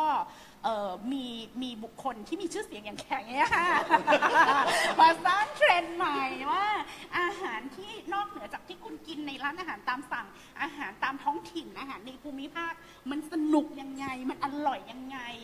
แล้วมันต้องสอนรสชาติเป็นสิ่งที่ต้องฝึกฝน กว่าเราจะรู้ว่าสะเดาอร่อยเนี่ยมันฝึกกันเยอะนะฝึกหมายความว่าเราต้องฟังแขกจะต้องไปอ่านเออคุณกริดหรือละไมเขียนถึงสะเดาเออแล้วจนจนเรารู้สึกว่าอ๋อมันอร่อยตรงนี้ใช่ไหมเลือดข้าวกันจีดหรือข้าวเหนียวเนี่ยค่ะมันคือข้าวคลุกเลือดหรือเกลือแล้วก็ไปห่อใบตองแล้วก็นึ่ง คุณก็ต้องมานั่งเล่าว่าข้าวนี้มันอร่อยยังไง เลือดมันสดใหม่ยังไง มันอยู่ในข้าวแล้วนึ่ง แล้วมาเจอกระเทียมเจียว มีคุณคือมันต้องทำงานกันอย่างเงี้ยแขกแขกคิดว่าไม่ยากอะไม่ยาก ค่ะคุณคุณดาวมีอะไรเสริมไหมครับ กินยังไงให้กินแบบ กินมนุษย์กินเนี่ยนะฮะกินยังไงให้มนุษย์กินแต่มนุษย์ก็กินกิแบบนเป็นมนุษย์หลายนะฮะก็เริ่มยาก คือจริง ๆ คือเรื่องเรื่องอาหารนะคะ มันเป็นมัน มันถ้ามองทางวิทยาศาสตร์อย่างที่น้องเขาถามเนาะมันก็คงยากที่แบบอ่างั้นเรากินอันนี้เท่านี้แล้วพอมื้อกลางวันเราไปกินเท่านี้แล้วมื้อเย็นเท่านี้แล้วมันยังสมดุลกันไหมอะแต่ว่าถ้าถ้าลองเอาหลักของทางเศรษฐศาสตร์พฤติกรรมมาใช้เลยดีกว่าว่า หลายเรื่องอะค่ะที่เราพยายามจะเปลี่ยนไม่ว่าจะพฤติกรรมหรืออะไรบางที awareness เนี่ยมันใช้เวลานาน awareness เสร็จแล้วต้องมาจูงใจต้องมาบิวกันอีก แต่ว่าถ้า อาหารอย่างที่น้องบอกเนี่ยที่มันดีแบบสมดุลแล้วมันอยู่ใกล้มือได้เนี่ยแล้วคนมันไม่มี choice ก็เหมือนที่ทุกวันเนี่ยไม่รู้สึกว่าไม่มี choice เนี่ยเราเดินไปแล้วหยิบมาเราสามารถที่จะทำอะไรกับมันได้เลยกินได้เลย เป็นส่วนหนึ่งของชีวิตประจำวันที่มันใกล้ได้เลยไปแบบเสิร์ฟถึงมือเขาเขาไม่ต้องเข้าใจว่าทำไมจะต้องเป็นแบบนี้ แต่นี่มันดีกับเขาแน่ๆเงี้ยอันนั้นก็อาจจะเป็นทางอ้อมอีกทางหนึ่งที่ที่ไม่ต้องอธิบายกันนาน เพราะว่า ถ้าประเด็นที่ต้องอธิบายเนี่ยก็ยังถกเถียงกันอีกอย่างเดาไม่ได้เชี่ยวชาญเรื่องวิทยาศาสตร์ทางอาหาร แต่อย่างน้ำมันหมูเงี้ยเดี๋ยวก็เถียงกันว่าน้ำมันหมูดี แล้วก็น้ำมันหมูไม่ดี น้ำมันมะพร้าวดี น้ำมันมะพร้าวไม่ดี ดังนั้นในฐานะผู้บริโภคต่อให้เราเป็นคนที่แสวงหาข้อมูลก็ตามเนี่ยมันมันดูบางทีมันเปลี่ยนเร็วกว่าราคาหุ้นในตลาดอีกอะเพราะเราไม่รู้ว่า วันนี้น้ำมันหมูมันดี แล้วพรุ่งนี้มันยังจะดีอีกไหมอะไรอย่างเงี้ยค่ะ แค่คิดว่ามันทำยังไงจะให้คนในสังคมเชื่อตัวเอง เชื่อตัวเองเหมือนที่น้องบอกอะค่ะว่าถามตัวเองสิว่าเมื่อคืนเรานอนดีไหมและถามตัวเองอะว่าเรากินอันเนี้ยกินแล้วเรารู้สึกสบายไหมน้ำมันทุกชนิดอะมันก็ต้องมีทั้งดีและไม่ดีใช่ไหมคะน้ำมันแต่ละตัวมีจุดแข็งจุดอ่อนของตัวเองเออน้ำมันมะพร้าวจุดเอ่อจุดจุดเดือดต่ำ ก็ไม่น้ำมันมะพร้าวบางโดยโดยบางโปรเซสจุดเดือดต่ำโดยบางโปรเซสจุดเดือดสูง แค่จุดเดือดต่างกันก็ทำอาหารได้ต่างกันแล้ว เพราะฉะนั้นมันไม่มีคำตอบเดียวว่าน้ำมันไหนดีกว่าน้ำมันไหน แต่ที่แน่ ๆ น้ำมันหมูเจียวไข่อร่อย ก็เอาน้ำมันหมูไปเจียวไข่ก็จบ คืออย่าอย่าไปไม่ต้องซับซ้อนก็ได้ถามถามตัวเองนี่แหละว่า กินแล้วอร่อยไหมกินแล้วสบายตัวไหมกินแล้วสบายท้องไหมกินแล้ว เกิดกินกินกาแฟเนี้ยนอนไม่หลับก็อย่าไปกินก็ง่าย ๆ เอากินอันนี้แล้วอึดอัดแปลว่าไม่ตรงกับตัวเรา ไม่ตรงกับธาตุเรา ก็กินให้มันน้อยๆหน่อย แล้วร่างกายคนนะคะไม่มีร่างกายใครเหมือนใครอะเส้นลักษณะเส้นผมเรานั่งกันอยู่สี่คนไม่มีผมใครมีลักษณะเหมือนกัน เพราะฉะนั้นไม่มีใครต้องการสารอาหารตัวเดียวกันในห้องนี้ เพราะฉะนั้นไม่มีใครไปตอบให้คุณได้อะว่าอาหารชนิดไหนเหมาะกับคุณ ขกอาจจะต้องการไขมันมากกว่าเจมมีอะไรอย่างเงี้ยในอาหารชีวิตประจำวัน คุณก็ดูว่าคุณขี้หนาวไหม คุณขี้ร้อนไหม คือมันมันใช้แต่เราลืมอะเราถูกเราอาจจะถูกการตลาดหรือถูกความรู้ทางวิทยาศาสตร์นะฮะพรากพรากเซนส์พลาด สำนึกง่าย ๆ ที่ที่ที่มนุษย์มีเป็นสัญชาตญาณในอะในในการเอาตัวรอดง่าย ๆ ที่เราเคยมี มันถูกพลากไปจากเรา เราต้องพยายามกอบกู้มันกลับคืนมานี่พูดในแนวสปิริชวลแล้วนะคะ เริ่มแล้วเริ่มจะไปทางโยคะแล้วว่ากลับมาเชื่อตัวเองแล้วก็ฟังร่างกายอ่าฮะตัวเอง หัดฟังอ่าฮะร่างกายตัวเอง ซึ่งไม่ไม่ใช่เรื่องง่ายด้วยครันะบค่ะครับผมความรู้มันความรู้มันพรากอำนาจของตัวเองไป อันนี้พูดแบบฟูโก้แล้วครับอะก็ น่าจะได้อีกสักคำถามหนึ่งครับ ครับผมครับผม อันนี้ก็เป็นพยานนะคะว่าวิทยากรได้แอบกินขาหมูมาจริงๆพอดีเราแบบว่าเรามาเร็วแล้วก็หิวไง เออ ก็เอ้ยเดี๋ยวไปกินอะไรดีกว่าอะไรเงี้ย ก็เห็นวิทยากรกินขาหมูยูนาน เอ๊ะเสฉวนอะไรสักอย่าง ค่ะก็พอดีตอนเช้าไปลงพื้นที่ที่อำเภอหนองเสือจังหวัดปทุมธานีนะคะ ซึ่งกำลังทำส้มอินทรีย์ค่ะ ซึ่งเป็นเรื่องที่ไม่มีใครเชื่อเนาะแบบอ้าวในเมืองไทยยังมีคนทำส้มอินทรีย์ได้อยู่เหรอ ต้องอธิบายเรื่องส้มก่อนนะคะว่า ส้มธนาจุดๆหรือว่าส้มอะไรสวยงามทั้งหลายแหล่เนี่ยใช้การพ่นยาโดยเครื่องบินนะคะ ใครไปนอนรีสอร์ทแถวนั้นเนี่ยก็ขอแสดงความยินดีด้วย ก็จะสูตรไปเต็มๆ คือตอนที่ตอนที่เอไปเนี่ยก็ไม่ได้คาดหวังว่าเราจะได้เห็นผลงานที่แท้จริงของเขาเนาะคือต้องเล่าก่อนว่าที่แถวๆนั้นเนี่ยค่ะมันแต่ก่อนมันเป็นที่นาเขาเรียกทุ่งงทุ่งรังสิตใช่ไหมสมัยก่อนทุ่งรังสิตเออทำนากัน แล้วก็มีครอบครัวที่เป็นคนที่เป็นเชื้อสายของบางมดนะคะเขาเอากิ่งพันธุ์ส้มติดตัวไปด้วย แล้วก็ลงทิ้งๆคว้างๆไว้ มัน อยู่แปลกที่แปลกถิ่นมันไม่ได้รับการดูแลเนี่ย มันก็ไม่ได้งามอะ่ะ เออ แล้วอยู่มาวันหนึ่งก็คือ มันถึงจุดเขาเรียกอะไรชนเพดานก็คือว่าทำเกษตรอินทรีย์จนติดหนี้รวมๆกันแล้วในครอบครัวเนี่ยประมาณสามล้าน ไม่สามารถที่จะเอาเครดิตไปซื้อปุ๋ยซื้อยาอะไรได้อีกแล้วอะไรเงี้ยก็หันมาดูว่าอ้าวข้างบ้านเรามีส้มกลนโกรนเกรียนเกรียนอยู่อะไรเงี้ยก็เอาไปดูแล ตอนนี้ก็ครบสองปีแล้วค่ะ ต้องได้ผลผลิตมาประมาณหนึ่งค่ะ ก็ไม่พอขายเออแล้วก็แบบว่าต้องซื้อก็คือต้องไปจองอะเอออะไรอย่างเงี้ยกันเหมือนกับเรื่องทุเรียนที่เมืองนนท์เหมือนกันค่ะ คนที่ได้กินทุเรียนเมืองนนท์เนี่ย ก็ไม่ใช่คนแถวนั้นนะคะก็ต้องเหมือนอะไรนะ ปลาอะไรที่ที่ทางใต้อะค่ะ ปลาที่เขาต้องซื้อฝากอะค่ะจำชื่อไม่ได้ปลายะลาค่ะ คือลังเขียว ไม่ใช่ค่ะ มันมันเป็นปลาเค็มเนี่ยแหละค่ะ แต่ก็คือว่าเป็นของซื้อฝาก คนในพื้นที่ก็จะไม่ค่อยได้กิน ยกเว้นว่าจะเป็นคนไปจับมาเองเนี่ย โอเคจะได้กินเนาะก็เลยทำให้เห็นว่าเฮ้ยจริง ๆ เมืองไทยก็มีความหลากหลายของอาหารอะไรอย่างเงี้ยค่ะ มากมาย แล้วก็อันนี้แบบว่าแถมนิดนึงพอดีเอ้ไปอ่าน คือมีคนรู้จักเนี่ยจะไปเรียน nutritional therapist อันนี้เป็น dietarian เนาะเป็นเป็น จะพูดว่าไงดีมันมันมีความแตกต่างกันอยู่ประมาณหนึ่งเขาจะมีเจอ n a l อะค่ะ เวลาเราคุยกับคนไข้ก็บอกว่าเอออยู่ต้องไปโน้ตนะว่าแบบกินอันนี้เรารู้สึกยังไงอะไรเงี้ยแล้วเทอราปิสก็จะแบบเหมือนทำให้เรารีคอร์กลับมาอีกครั้งหนึ่งว่าอ๋อกินอันนี้แล้วมันรู้สึกอย่างนี้ มันไม่ดีอย่างงู้นอย่างนี้ คือเหมือนถ้าใครเคยใช้โฮมิโอพาธีอะก็จะรู้ว่าใช้สารตัวเนี้ยกับคนเนี้ยก็จะได้ผลแบบนี้แต่มันก็จะเป็นเฉพาะมาก ๆ คนไทยเรียกลังเนื้อชอบลังยาเนาะก็เลยจะบอกว่า ไม่มีใครบอกคุณได้เหมือนอย่างที่พี่เขาบอก เออต้องรู้ตัวเองแหละ มันจะไปซื้อเครื่องวัด จะไปกินอ่านฉลากอะไรอย่างเงี้ย แล้วสุดท้ายก็คือเอ๊ะไปคุยกับอาจารย์หมออันนี้คงเปิดเผยชื่อไม่ได้เนาะแต่ว่าเป็นสถาบันที่เชี่ยวชาญเรื่องมะเร็งมาก ๆ อาจารย์บอกว่ามีแค่สองข้อที่คุณจะรอดพ้นจากโรคสุดฮิตนี้ได้เนี่ยคือกินน้อยและกินให้หลากหลาย หลากหลายเนี่ยไม่ได้กินแบบว่าให้มันครบหมู่นะคะแต่หมายถึงว่าเฉลี่ย สมมุติว่าอยู่ไปกินแบบอะไรนะคะน้าอย่างเงี้ยเป็นติดต่อกันเป็นเวลานานก็จะได้รับสารพิษ ชนิดที่ดูแลคะนาเยอะๆอะมันก็จะมะเร็งนั่นแหละพี่น้อง เออ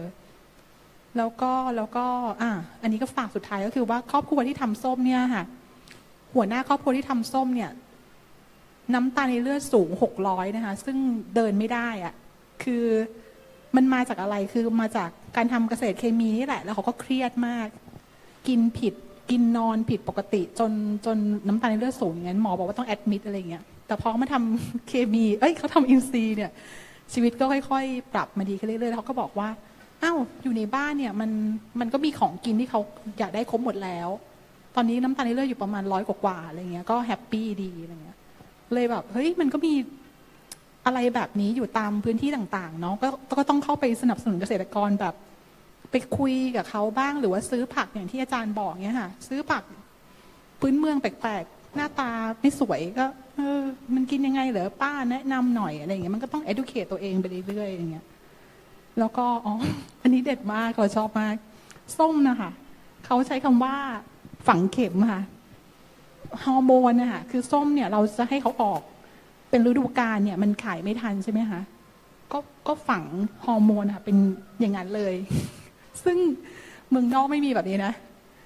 ของไทยนี่โหดมาก หรือว่าคนที่แอดมิดอ๋อมีวิสุดท้ายแหมก็หลายสุดท้าย อันนี้สุดท้ายจริงๆ มีคนแอดมิดเข้าโรงพยาบาลด้วยโรค ซึ่งจะต้องทรีตด้วยยาแอนติไบโอติกอะค่ะแล้วก็ไม่สามารถจะใช้ยาตัวไหนในโรงพยาบาลทรีตได้เลย เพราะว่าเขามีครบทุกตัวแล้ว แปลว่าอะไรเฮ้ยเราก็เช็คคนไข้เคยกินตัวนั้นตัวนี้ไหมอะไรเงี้ยไม่เคยกิน มาจากไหนมีอยู่เหตุผลเดียวคือมาจากอาหาร มันอยู่ในดิน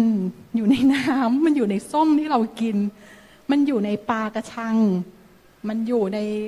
นั่นแหละค่ะ ก็หมอที่เป็นที่อยู่สถาบันจุดๆเนี่ยก็เลยบอกว่า เออยูก็กินแบบน้อยๆอะ